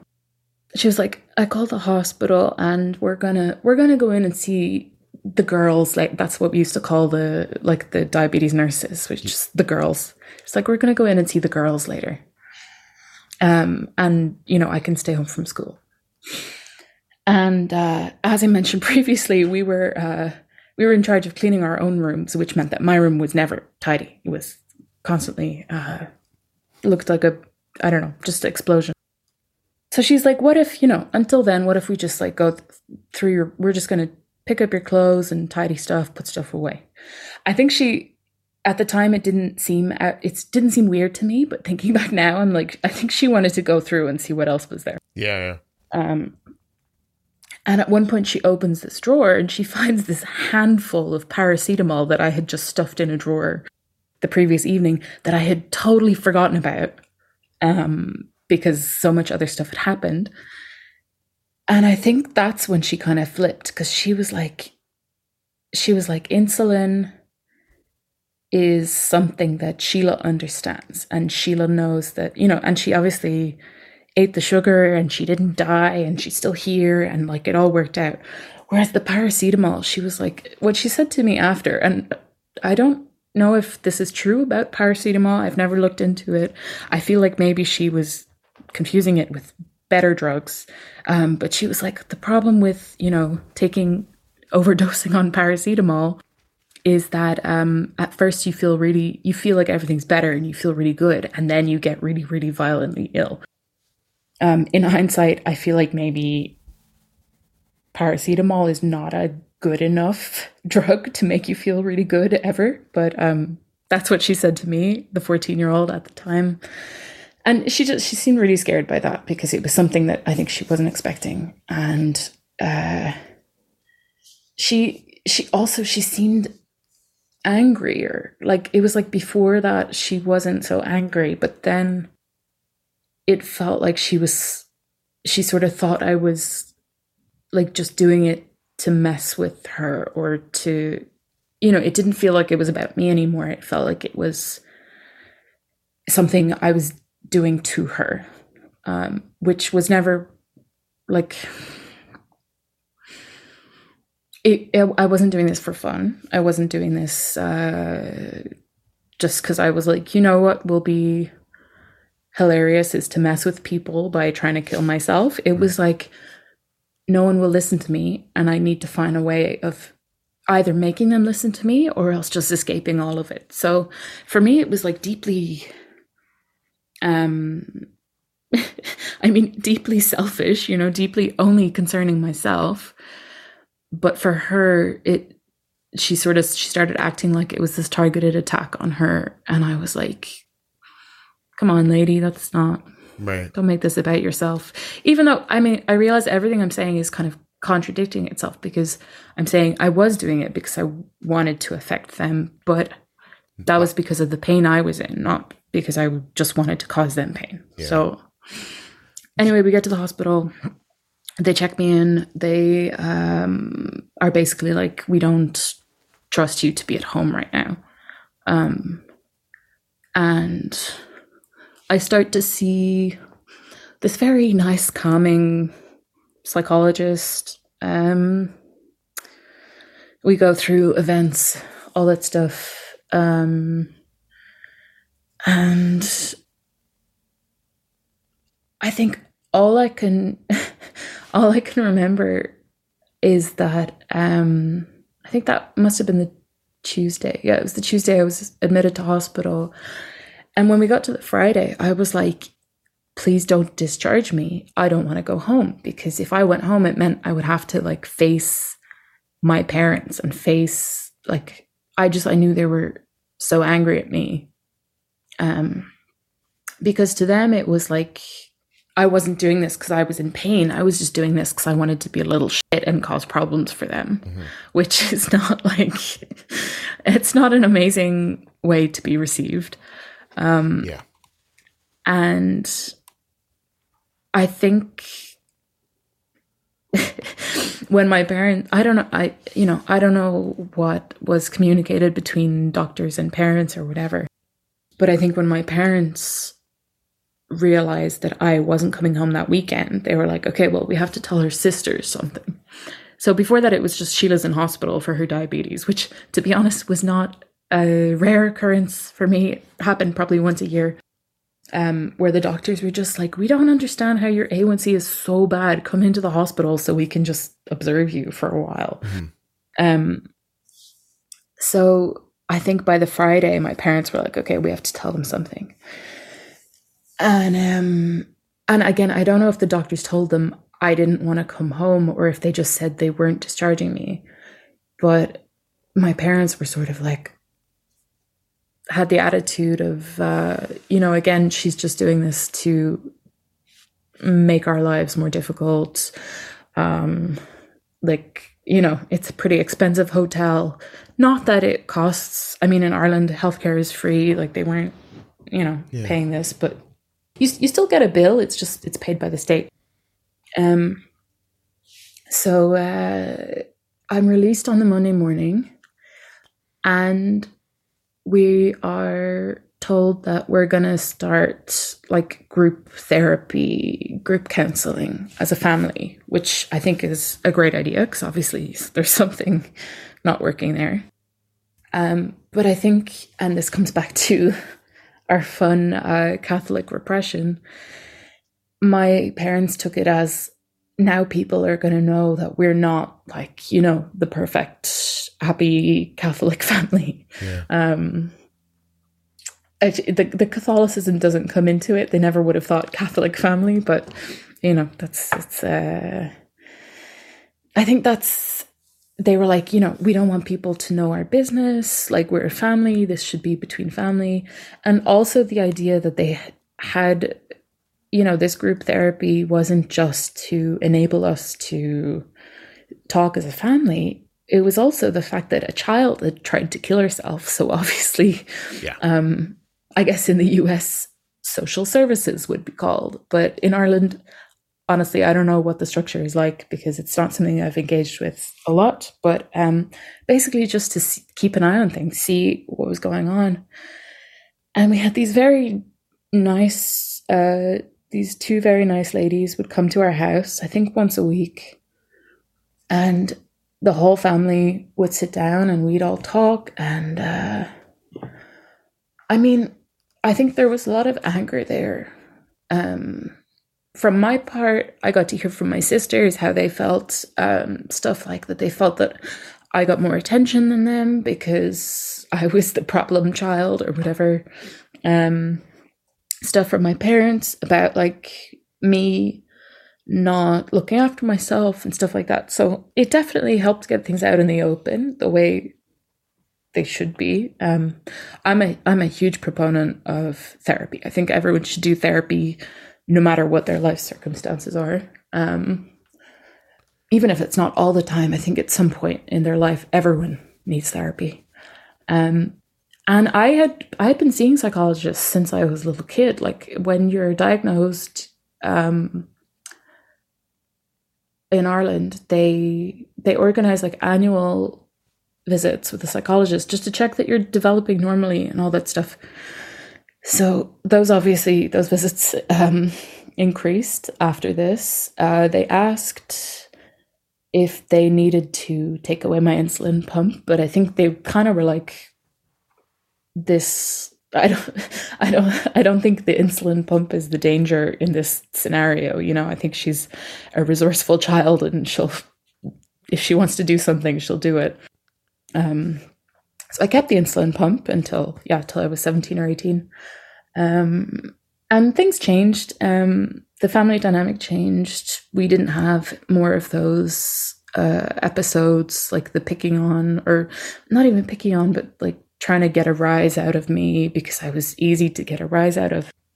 But what I did notice was um, that it shifted to um, instead doing that to my mom. So instead of going to a nice restaurant and sitting down as a family, instead of the dinner ending with one of the kids, you know, to an outsider, one of the kids throwing a tantrum and running off in tears, it would end with my mom dissolving into tears. And I was like, wow, our family is so fucked up. And I don't think our family is, you know, outside of the ordinary. I think every family has their uh, problems or, you know, especially around communication. But, you know, I don't think we're special in this, but I just was like, oh, wow, we obviously have some like thing here we need to work on. Uh, if we have this like weird need to make someone cry at every meal. Mm. Um, and, be, and beyond weird having like, that observation. Yeah, beyond just like what the way it was described to you, which is just like, oh, I'm just trying to get a rise out of you. I'm just kidding or something. It, it, it, it just kept going and going and going until somebody broke. Yeah. And it's, it's like, it's like, I don't care if you're just trying to get a rise out of me. Like, why is that something that's fun for you? Yeah. No, why no, I didn't mean that, that. want to do. Yeah. Yeah. I didn't. Oh, no, no. That. I know. Yeah, I know. yeah, But it's just like, why is that something that you as like a, a normal, uh, nice, fun loving person, like, why is that your way of expressing that? Um, hmm. So yeah, I think I don't. I feel like the others probably noticed it as well. That it was like, oh wait a second, suddenly all of our meals are ending in tears, but it's a different member of the family. Maybe we need to address this. But I guess, uh, yeah, I mean, slowly over time, we got better. Um, we don't we don't talk about that time. Um, and it kind of like for several years was not talked about um except like there was one time there was one time my mom brought it up in an argument but she had totally like rewritten events in her mind so that instead of me running out of the house because I was upset with them. It was because I was upset with something one of my friends had said. And she was like, Oh, I don't want you hanging out with those friends anymore because like they upset you so much last time. I was like, What are you talking about? And I understand being in denial um, about that kind of thing, and especially being part of the reason. Mm-hmm. I totally understand not being able to deal with that as a as a concept. Um, but yeah, it was very much just like we don't talk about this, and when we do talk about it, it's totally warped. Um, hmm. It's crazy. So yeah, totally crazy. Wow. Um, but yeah, I mean, I I continued like even after that, I continued like very much not wanting to be alive. Like I just everything was too hard. Diabetes was too hard. Um, I've, you know, felt bad all the time. Um, but I also like after this, I don't know, didn't have the courage, which feels like a weird way to phrase it, but you know, I wasn't brave enough to like actually do anything about it. Did you want like, to? You know, like how I long was, do you feel like you wanted to? Oh God, like probably ten years into your that. early 20s um, yeah. Okay. In a, in a sort of way that i was like i'm not going to do anything about this but if like if god struck me down in the night i would be happy about it. Hmm. and when did you move out of your parents house? How old were you then? Oh about that age.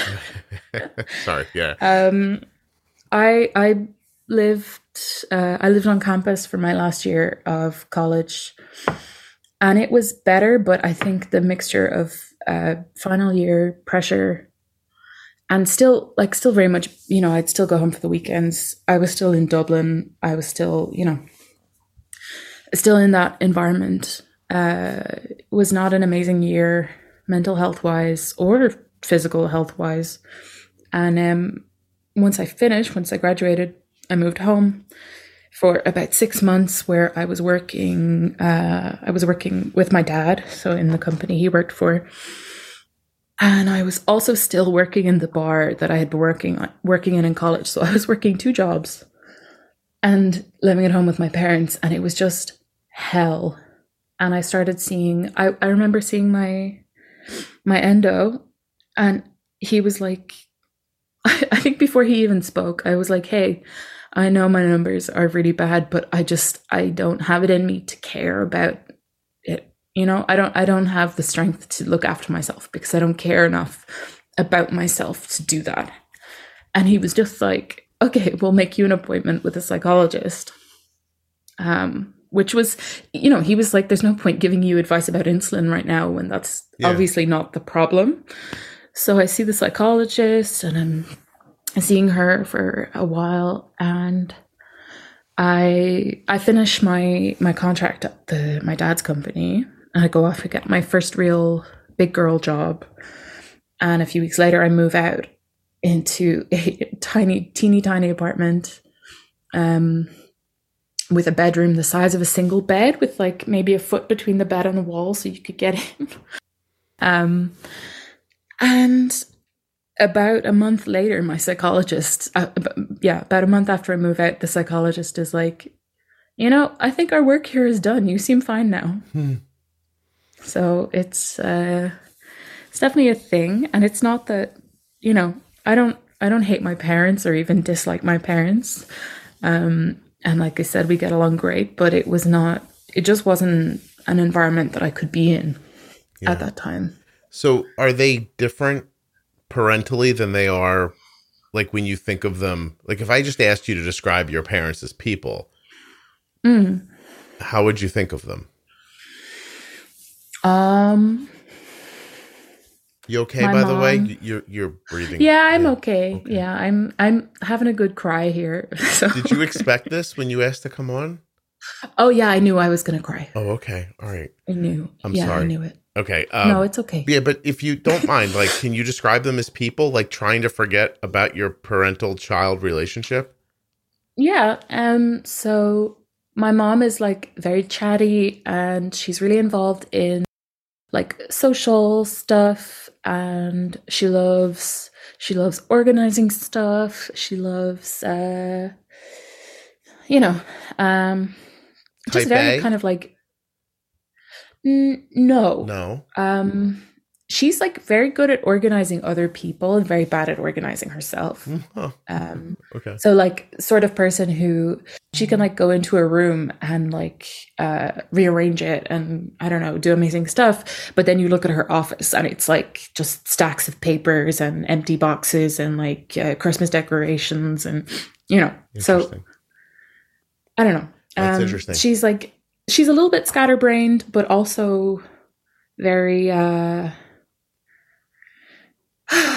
I don't know. She's she's got this like she's got all the spatial awareness and logicy brain mathematicy type stuff, but then got the sort of like uh, crazy what's that like crazy scientist kind of stuff going on where like everything around her is a mess, but yeah. the thing she's working on is perfect yeah. type stuff.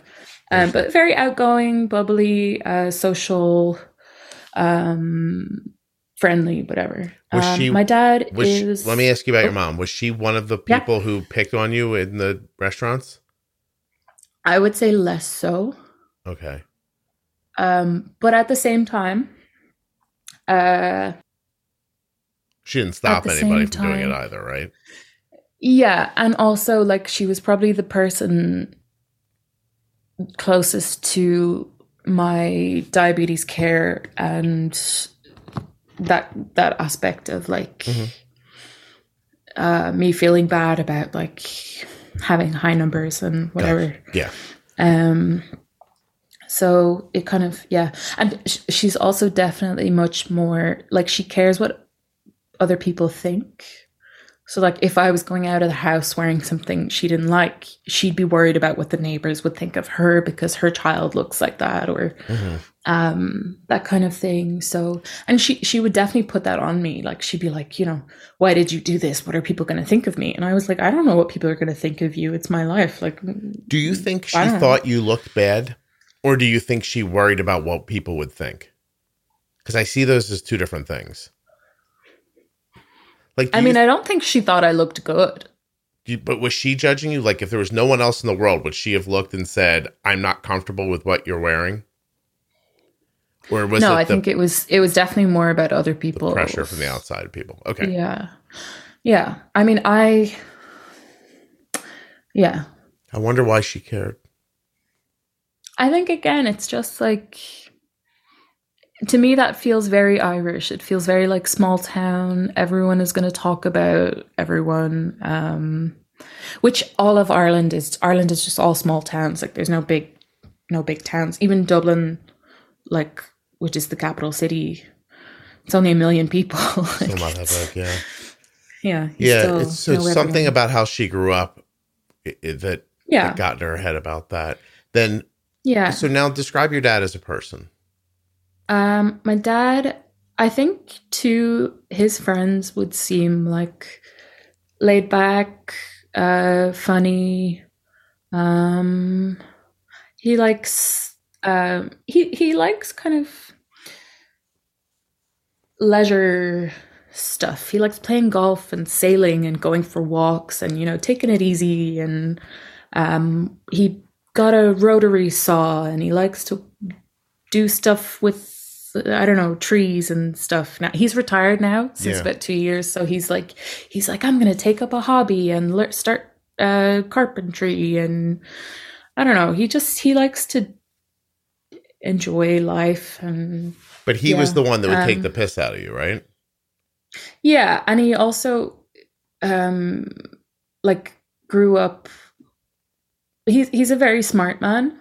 Um, he grew up working very hard, but he also was kind of uh, he came out of university, you know, worked as an engineer, a chemical engineer for a few years, and then someone basically headhunted him to run a company, and that's where he stayed for the next like 40 years in his career. So he was sort of like, I worked really hard in my life, and that's where it got me. And he is a little bit one of those people who is like, uh, I don't know what these people are all complaining about. If they just knuckled down and got a job, they'd have a house and a Mhm. nice garden and a boat and a car, you Does, know? does he have an And I- engineer's like- mind? Is he a little not socially? Yeah. He's a little socially awkward. But we we no, No? it's we're all everyone in the family has the engineer's brain. Like we're all problem solvy, logicy type people. You think? Do you think he Um, was trying to toughen you up because of the diabetes? Like, have you ever thought, like, I, don't mean, obviously not the right thing to do. I'm not saying that. I'm wondering, like, what was his? Because you're not describing a mean person. Yeah, no, it's it's and I mean this is obviously my perspective now as I know them differently. I think if you'd asked me 15 years ago to describe them, I would have said like my mom is a nosy busybody who's always telling me what to do and she's so annoying. Um but it I think honestly I think for the family it was just that it was it was funny they were like, "Oh, look! If I if I push this button, she's going to explode." And ha ha ha. I, I think they weren't thinking about it like, "Oh, this actually affects a person." Are you Um, like them? I let me tell you why I'm asking. I'll never forget in second grade. Second grade, I had a teacher. Her name was Mrs. Nelson, and she and I hated each other. And I mean, uh, imagine how old I was in second grade. I mean, what is I that? don't know how old that is. Hold on a second. Now you're gonna make me think. Five in kindergarten. I was seven. Okay. Okay. So I'm seven. She's a grown ass lady. Okay. Um, and we went at each other like I don't know, like it, like we were Russia and the U.S. during the Cold War. Like like every day we beat the hell out of each other. Like it's just back and forth and back and forth. And I will never forget that on the last day of school, she took me out in the hall. I spent a lot of time in the hall. uh, Síle. So, um, she put me in the hall on the last day of school when everybody was having a party and having fun. I had to stand in the hall for Oh. seven and a half hours by myself. Oh my god. She's just she just she's just gonna get me one more time, right? I think these days they call that child abuse. Well, trust me, look at me. Made me almost tough. And so um at the end of the day, she comes out and she says something to the effect of, in the end, Scott, you and I, we're just too much alike. and I was like, Yeah, I see that. and, then, and then I went in the room, grabbed up my stuff, looked at everybody who I would never see again, probably all summer, felt like forever. Uh, and I and I left. And um Mm. and I'll never forget her saying that. Like I, I really, I do think there was something to that. Like we were so similar that we just, just attacked each other constantly, and I don't know why that happens. I mean, I would say I'm I'm similar to both my parents. Like, Yeah. there's definitely aspects of both of them that I embody or whatever. Also, by the way, I Um, don't think you should treat a seven-year-old like that. She obviously had the upper No, hand. absolutely not. Yeah. By the way, like if she, if she was still alive, which she's not, she's got to be dead forever. But if she was alive now, I love that you know that. Oh well, I mean, she was she had to be in her late fifties then. I mean, that was forty three years ago. She's not alive now. She's not. She's no Bruce Springsteen. And Yeah. um and so um, I, I just want to tell her her her dead self. I could I could have got the best of you as an adult.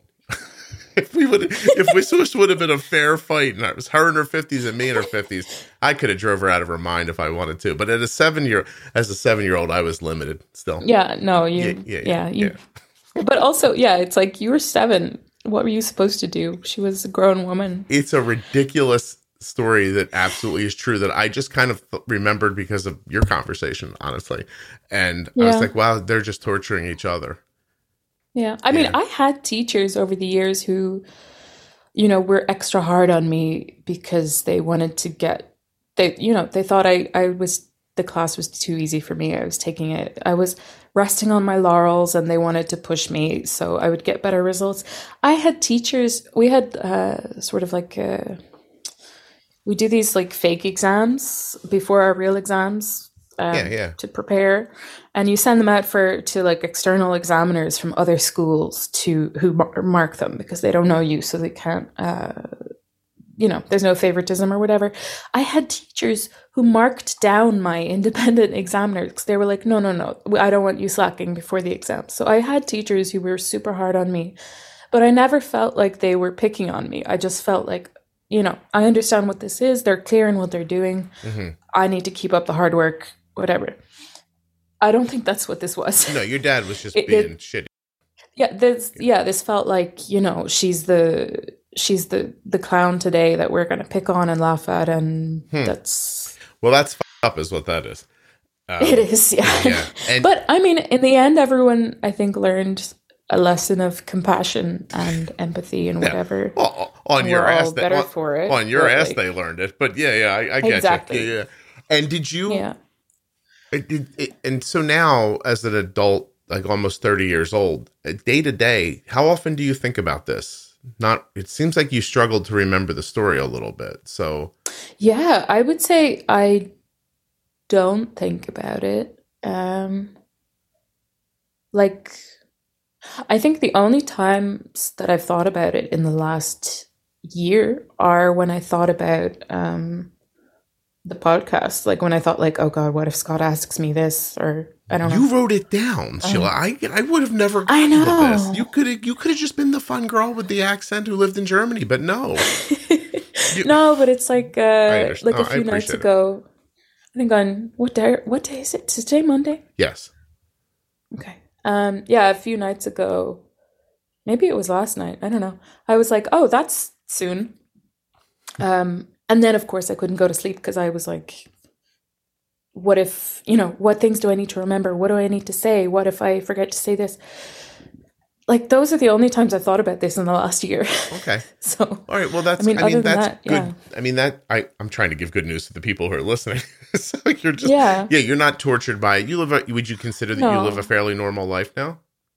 Yeah, Yeah. totally. Um, I mean, aside from the, it's kind of a joke now when I meet new people that I'm like, oh, excuse me, like I'm a little bit blind, or like, oh, I forgot my reading glasses, or oh, no, I can't take your ibuprofen because of my kidney disease, and uh, oh, I just have to do my vitamin B12 shot because I have pernicious anemia because of my, oh, I was uh, I was diagnosed last year by my endo with um, polyglandular autoimmune disease What the hell? um, which it basically just means you have a bunch of autoimmune diseases. oh, okay. Um, I I have Hashimoto's as well, and yeah, they they monitor me for all the stuff, uh, Addison's and stuff like that.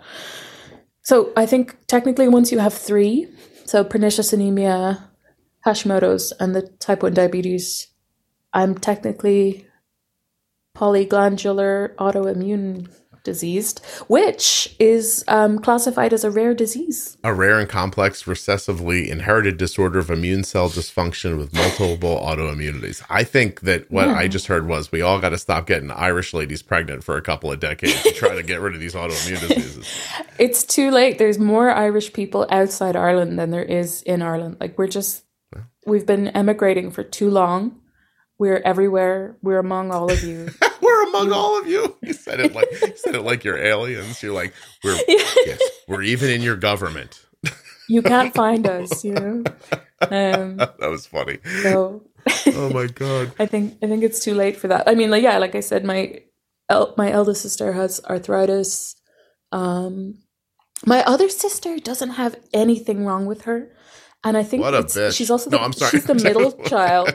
But, but she's the middle child, and she has that like middle child syndrome of you know that plus, well, the other two have things wrong with them, and they go to the doctor all the time, and I don't have anything wrong with me, and no doctors want to see me. and- Can you imagine? That's what I'm telling you. Everybody thinks everything's better all the time. Well, um, Yeah. well, this episode is is going to do great things for the people who say that I talk too much because I really didn't talk very much at all. And um, There were times when I was talking and I was like, I was like, am I still online? Did I disconnect? Like, you were telling some deep ass story. I wasn't getting involved in it. I wanted to hear what you were going to Yeah. say. Um, Yeah. I, I don't even think Actually- that- good. I just thought uh, when I was saying I never think about my uh, my juvenile suicide attempt, it's actually another thing that causes me to think about it is when I see uh, parents worrying about their kids. And I'm kind of like, you know, guys, I've been through it. I'm still here. It'll be okay. Oh, I thought you um, were going to say, I wish someone would have worried about me. No, I mean, No. I mean, people were worried about me. They just didn't express it in a, the best way, I guess. But Yeah. um, no, I mean, when I see people kind of saying like, you know, my my kid is sneaking food, or my kid doesn't care about his diabetes, or my kid whatever, um, I'm like, I feel like you need to zero in on the mental health here, and once those problems are better, everything else will follow Sure. but it's like the first thing to because i mean regular people when they're depressed they find it hard to shower and brush their teeth and i was like diabetes. what- yeah.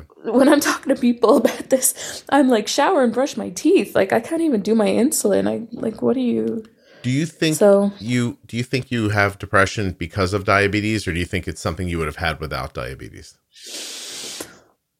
I don't know if there is much point in speculating on that because there's no way to know. But I also, at the same time, think it's because of diabetes, but that's only because the two are so linked. Like, so many people with type 1 are also depressed. Um, so I think if you asked me from like a scientific point of view, I would say probably yes. i feel uh, Um, as a non-scientist and as a person who spent the entire last day of second grade in the hall that inflammation has something to do with depression Oh, that's yeah. yeah i think i think the inflammation is um is a lot of a lot so Yeah, and I mean and also just this idea of isolation of like no one around me knows what I'm going through. I think it um it's like when you put the two things together, it's like the magic recipe for yeah being super depressed. So Wow. um, I also have extreme anxiety. Um, like I've been shaking the whole time we're on the call, and I'm just talking normally, but I'm like very shaky. My heart rate is 100 right now. Do you think? How do you think this conversation will impact the rest of your day? Because it's six thirty where you are, right, in the afternoon. Yes. Yeah, and it's only In the 12 afternoon, like in the evening. In the evening, it's twelve thirty here. Well, I mean, it's been dark for like three hours already. Um, Like, do you think you'll just like get done and be like, "All right, I'm okay," or do you think that this will weigh on you for a while, or how do you think sharing this is it been good for you, or is it upsetting? No, it's good. Um, I mean, after I do anything, even after just like a morning of, uh, if I have like two meetings in a row, I need to like sit down for a while, you know? Um, so I'll probably just like drink a cup of tea and uh, go for a walk, take my dog outside. Nice. Um, and I think tonight we're making Chinese hot pot for dinner. Um, so we're going to go to the Asian market, That is lovely. that's that's going to be it. My wife Yeah, just did a five day fast, and Oh, she last night laid out the entirety of what she's going to eat today.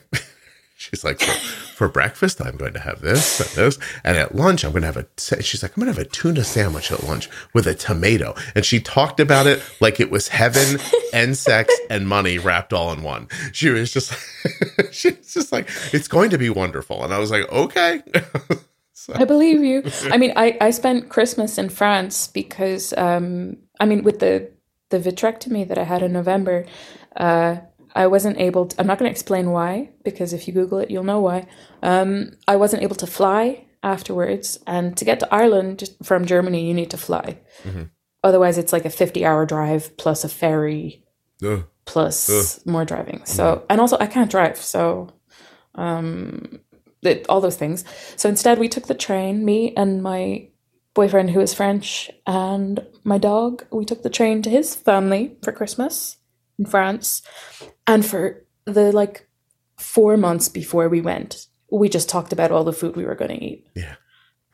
And it's not like you can't get French food in other places. And we have this amazing cheese shop here run by French people where we get all our cheese. So it's not even like we couldn't get it. We were just like, oh, it's just, it's going to be so good. She it's said different. slice Yeah. of tomato. Like she said, we are going to get into a time machine and go back to when we were young. Like she was just so like, she was just so taken by the whole thing. Well, I'm um, happy for her. That makes me happy. oh my God, she's going to have the best tuna sandwich in the world today. Um, But, but you know what I mean? It's like, it's cool to like things. I'm happy that she was so happy about that. oh, it, it's the, it's the fast. She's just, Yeah. yeah, she Oh, did, for- it was a five day fast. So Honestly, if fasting makes you even happier to eat food, maybe it's worth it. there are some people that fast once a month. I don't know if I'm that person, but I, uh, For are- health purposes? Or yeah, yeah, I think they do it um, because they think it's good for their vitality somehow. Okay. It's just once a month seems I- think the like, inter- I don't know. it seems frequent, but maybe I'm I think the intermittent fasting allows your body to do the other things. Like almost like um you know what I mean? Like it gives it a chance to like do the digestion, do this kind of stuff, like work on other things because you're not constantly asking it to digest food. Yes, and I think I mean I think with uh, with when you have a, uh CGM, I think you see that. I think you're you when you're on like a, a level flat line, you're like, okay, here we go, time for Yeah. normal life. When I'm not constantly, even even just on a metaphorical level, like where I'm not constantly monitoring my blood sugar to make sure it doesn't go below above below um above this level or below this level it's like oh i haven't eaten in five hours and i'm you know on a flat line and nothing's happening and i can concentrate on the other things in my life without worrying about everything else it's like You know- that's what your body's doing I'm not certain, but this might be the longest episode I've ever recorded. i was just thinking it's been a very long time Wow, how about that? I actually just got a message. Um, a, a person, a, new review has been sent to the podcast, and it is not good. Uh, and Oh, so no. it, it's and I so like just now I'm like, what is this? And I clicked, and I'm like, oh goodness. And does it say you talk too much so this is a person who never heard the podcast before. oh They Googled a f- term, wanted to learn more about it. They don't have diabetes, nor does anyone else in their family. And they really don't like me. Do you want me to? Do you want to hear it? yes I don't know if I've ever done this before because this makes me I feel like I don't care and I feel uncomfortable at the same time. I know what you mean. Hold on a second. Because honestly, I know what the podcast does for people. It's it's okay if one person Oh yeah. you know, misunderstood me. And this person definitely misunderstands me. Um, oh, it sounds so harsh. I searched out glycemic index on podca- on podcasts in an effort to educate myself. First of all, I mean, get a hobby. But let me say I'm not diabetic, nor thankfully are any of my family. I do, however, like to be informed. Okay, you're great. I get the setup. Let's get the kick in the ass now where I'm not great, right, Jill? Here we go. I have to say that I found Scott irritating and very self centered as he spoke over Jenny. You misspelled Jenny's name, by the way. While she was trying Poor to make Jenny. a point. Poor Jenny tried to make a point, and I spoke over top of her.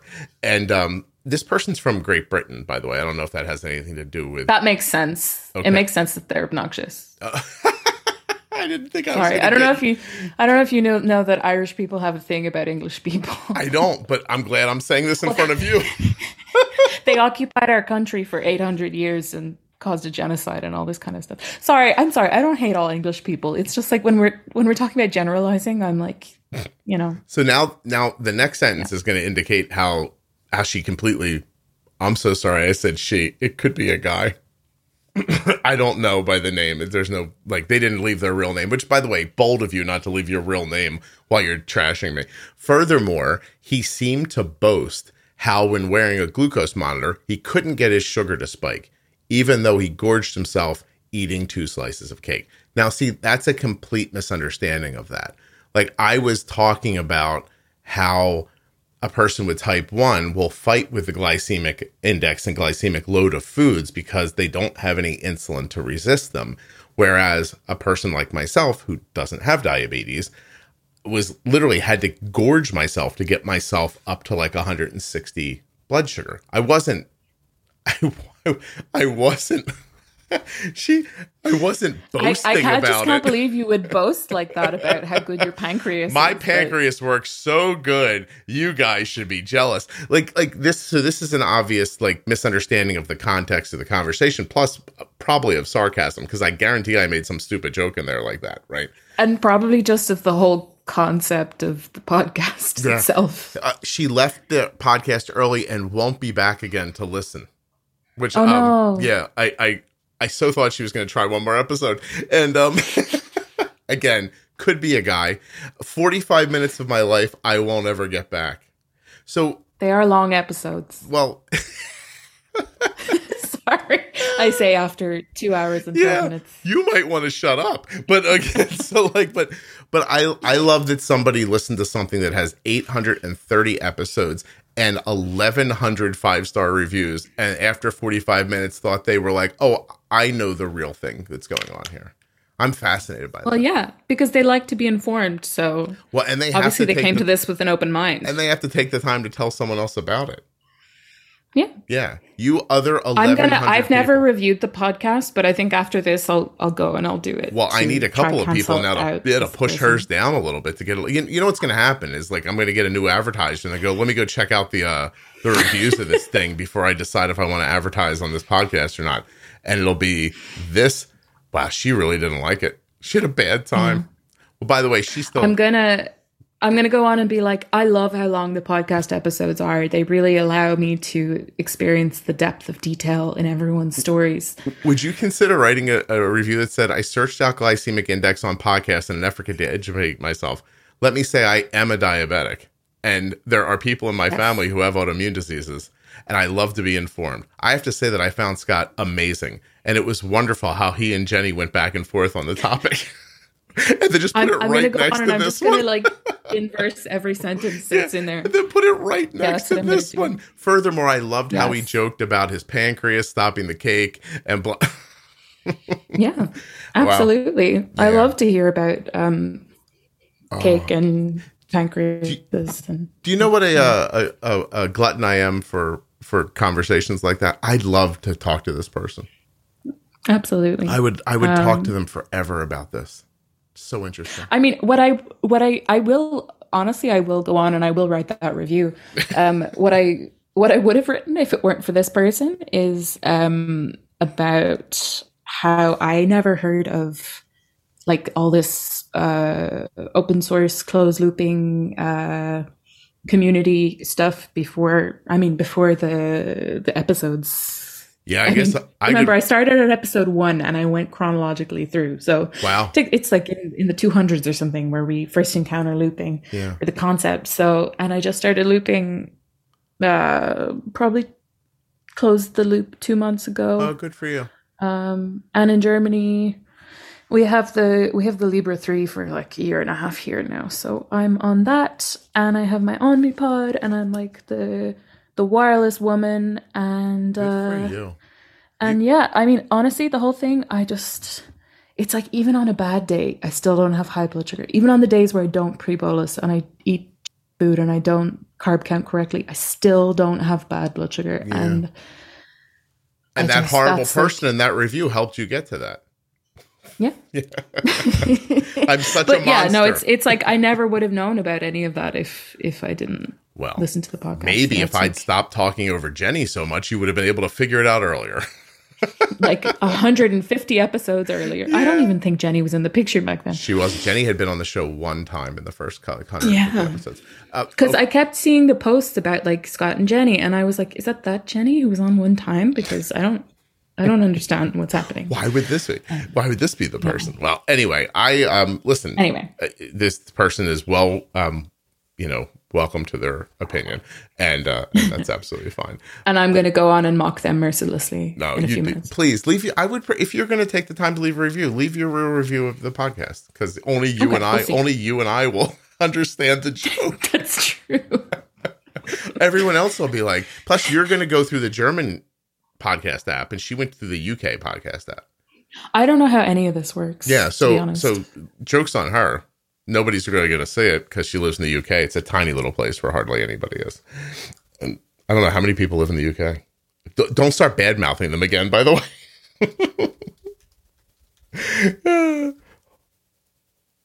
did you? Did I lose you, Síle? Hello. I know you can hear me. What a great way to end the show. All right. Thanks a lot, everybody, for coming. Two hours and 11 minutes. You back? I'm back. I don't know what the hell just happened. Sorry. There's 67 million people in the UK. That's too many.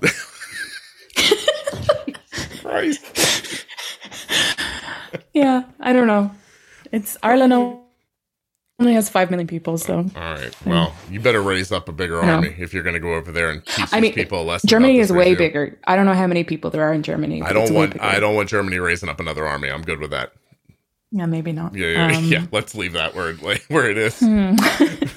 I think we we could get the Scottish on our side, though. I don't think the Scottish people like English people probably about as much as Irish people like English I people. so- cannot believe how far down this rabbit hole you went. I I stand by it. I want to just say I don't know anything about any of this. This is just a person talking who I've allowed to come on the podcast, and I love all the listeners in the UK, except for this one lady who clearly doesn't. And I still like her too, or him. Boy, I come off really poorly thinking that was a woman who left that review, huh? I mean, I think sometimes you just have to st- pick a, you know, in order to personify a reviewer, you just have to pick a I yeah, Person, having know, trouble and project. believing a guy could care enough to leave a review about anything. To be perfectly honest, you know, Oh, I don't know. you think? I don't think men care about crap. I think Oh, there's loads of. I mean, men on the internet, especially someone who goes to the trouble of searching glycemic index on podcast could be could be either. I, you know, you mentioned something at the very beginning of this that I thought to say something, and then I just I didn't want to cut you off. Um, but you were talking about I forget what you were talking about, and I I was thinking that, um, oh, you were talking about how I manage Arden's blood sugars kind of matter of factly, and, and I I thought at that point to say that there have been a number of times in my life where I have thought that being a stay at home dad was beneficial to my kids um, because of the matter of fact way that I approach things. And I do wonder if in those very same circumstances if my my wife would have handled them differently. And um, I wonder how much impact that's hmm. had, both for probably good and for bad, because I wonder what I don't do that my wife would have done. And I wonder when that's been beneficial and when it hasn't been. So, hmm. but I didn't say that Yeah. because you were on a roll. So I'm sorry. I mean, what's worth saying? You're chatty as a motherfucker. Um, it was all good. Yeah, I'm sorry. Yeah, no, no. um but it's i mean what what is also cool is uh, as a stay-at-home dad i mean you uh, were able to dedicate time and energy to that kind of stuff which i mean both my parents worked um you know um i'm not surprised my mom wasn't micromanaging my insulin dosing from work while i was at school and all this and also i mean yeah it just wasn't was a different time Yeah, no, the Um, technology was different, and the ideas about managing diabetes were different, and the insulin was Yeah. different, and a lot was different. So Yeah, yeah. So, um, yeah, I can't, I can't thank you enough for doing this. I really do appreciate you being so forthright with everything. no, I mean, thank you for having me on. I mean, the thing is, I don't think that my experience or story or whatever is especially unique, especially the more that I hear from people who've lived with diabetes for a long time. So, I mean, I guess as time went on, I was like, do I actually have anything to say that's interesting here? But, um, I mean, we managed to talk for a long time anyway. I think you said So- plenty. I think it was very valuable. Okay. I do think that even if it is something that a lot of people go through, hearing the steps and I mean, just imagine if this is a thing that happened to you and you're listening, just maybe hearing you say something about a realization you had about your parents or something that might be a, a realization that another person hasn't had yet. And Yeah. it might help them move forward. I also think it's incredibly valuable for them to hear that you are a successful, stable adult. And mm. you know, because that that gives people, I would think, a lot of hope. Plus, you're a space musician, so everybody has to aspire. You know what I mean? You know, True. Reach you for the should stars. spend the rest of your life becoming a space musician for me, if you cared at me about me at all. I'd need to Figure out what go that back is. to playing music, but I will um endeavor to. Nah, you won't stop it. Okay, Yeah, I don't know. will you hold on one second for me? Sure. Thank you. One, two,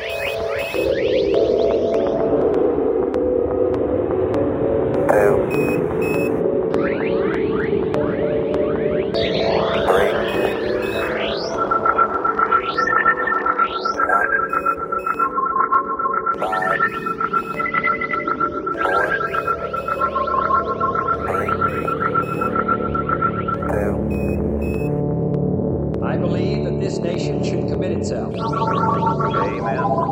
Affirmative. Amen. Roger that, Sally. Thanks so much to Síle for coming on the show and for lending us this music for our outro today. I also want to thank Touched by Type 1 and remind you to go to touchedbytype1.org and find out all about their programs and offerings. The podcast was also sponsored today by Dexcom. And of course, if you use my link, dexcom.com forward slash juicebox, you can learn all about the G7, hear from real users, and get your free benefits check. Dexcom.com forward slash juicebox.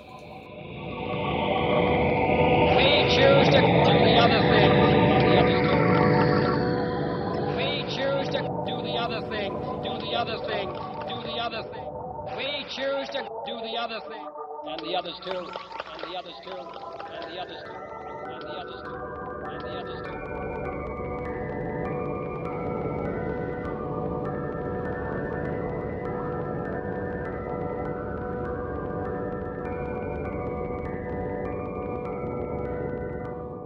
If you're looking for community around your diabetes, check out Juicebox Podcast Type 1 Diabetes on Facebook. It's a private group with 40,000 members. It's absolutely free, and there's something there for everyone type 1s, type 2s, LADA, parents of children with type 1, adults, everybody's represented. The conversations are amazing. Check it out. Juicebox Podcast Type 1 Diabetes on Facebook.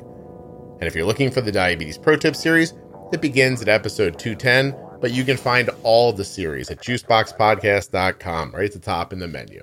Check them out.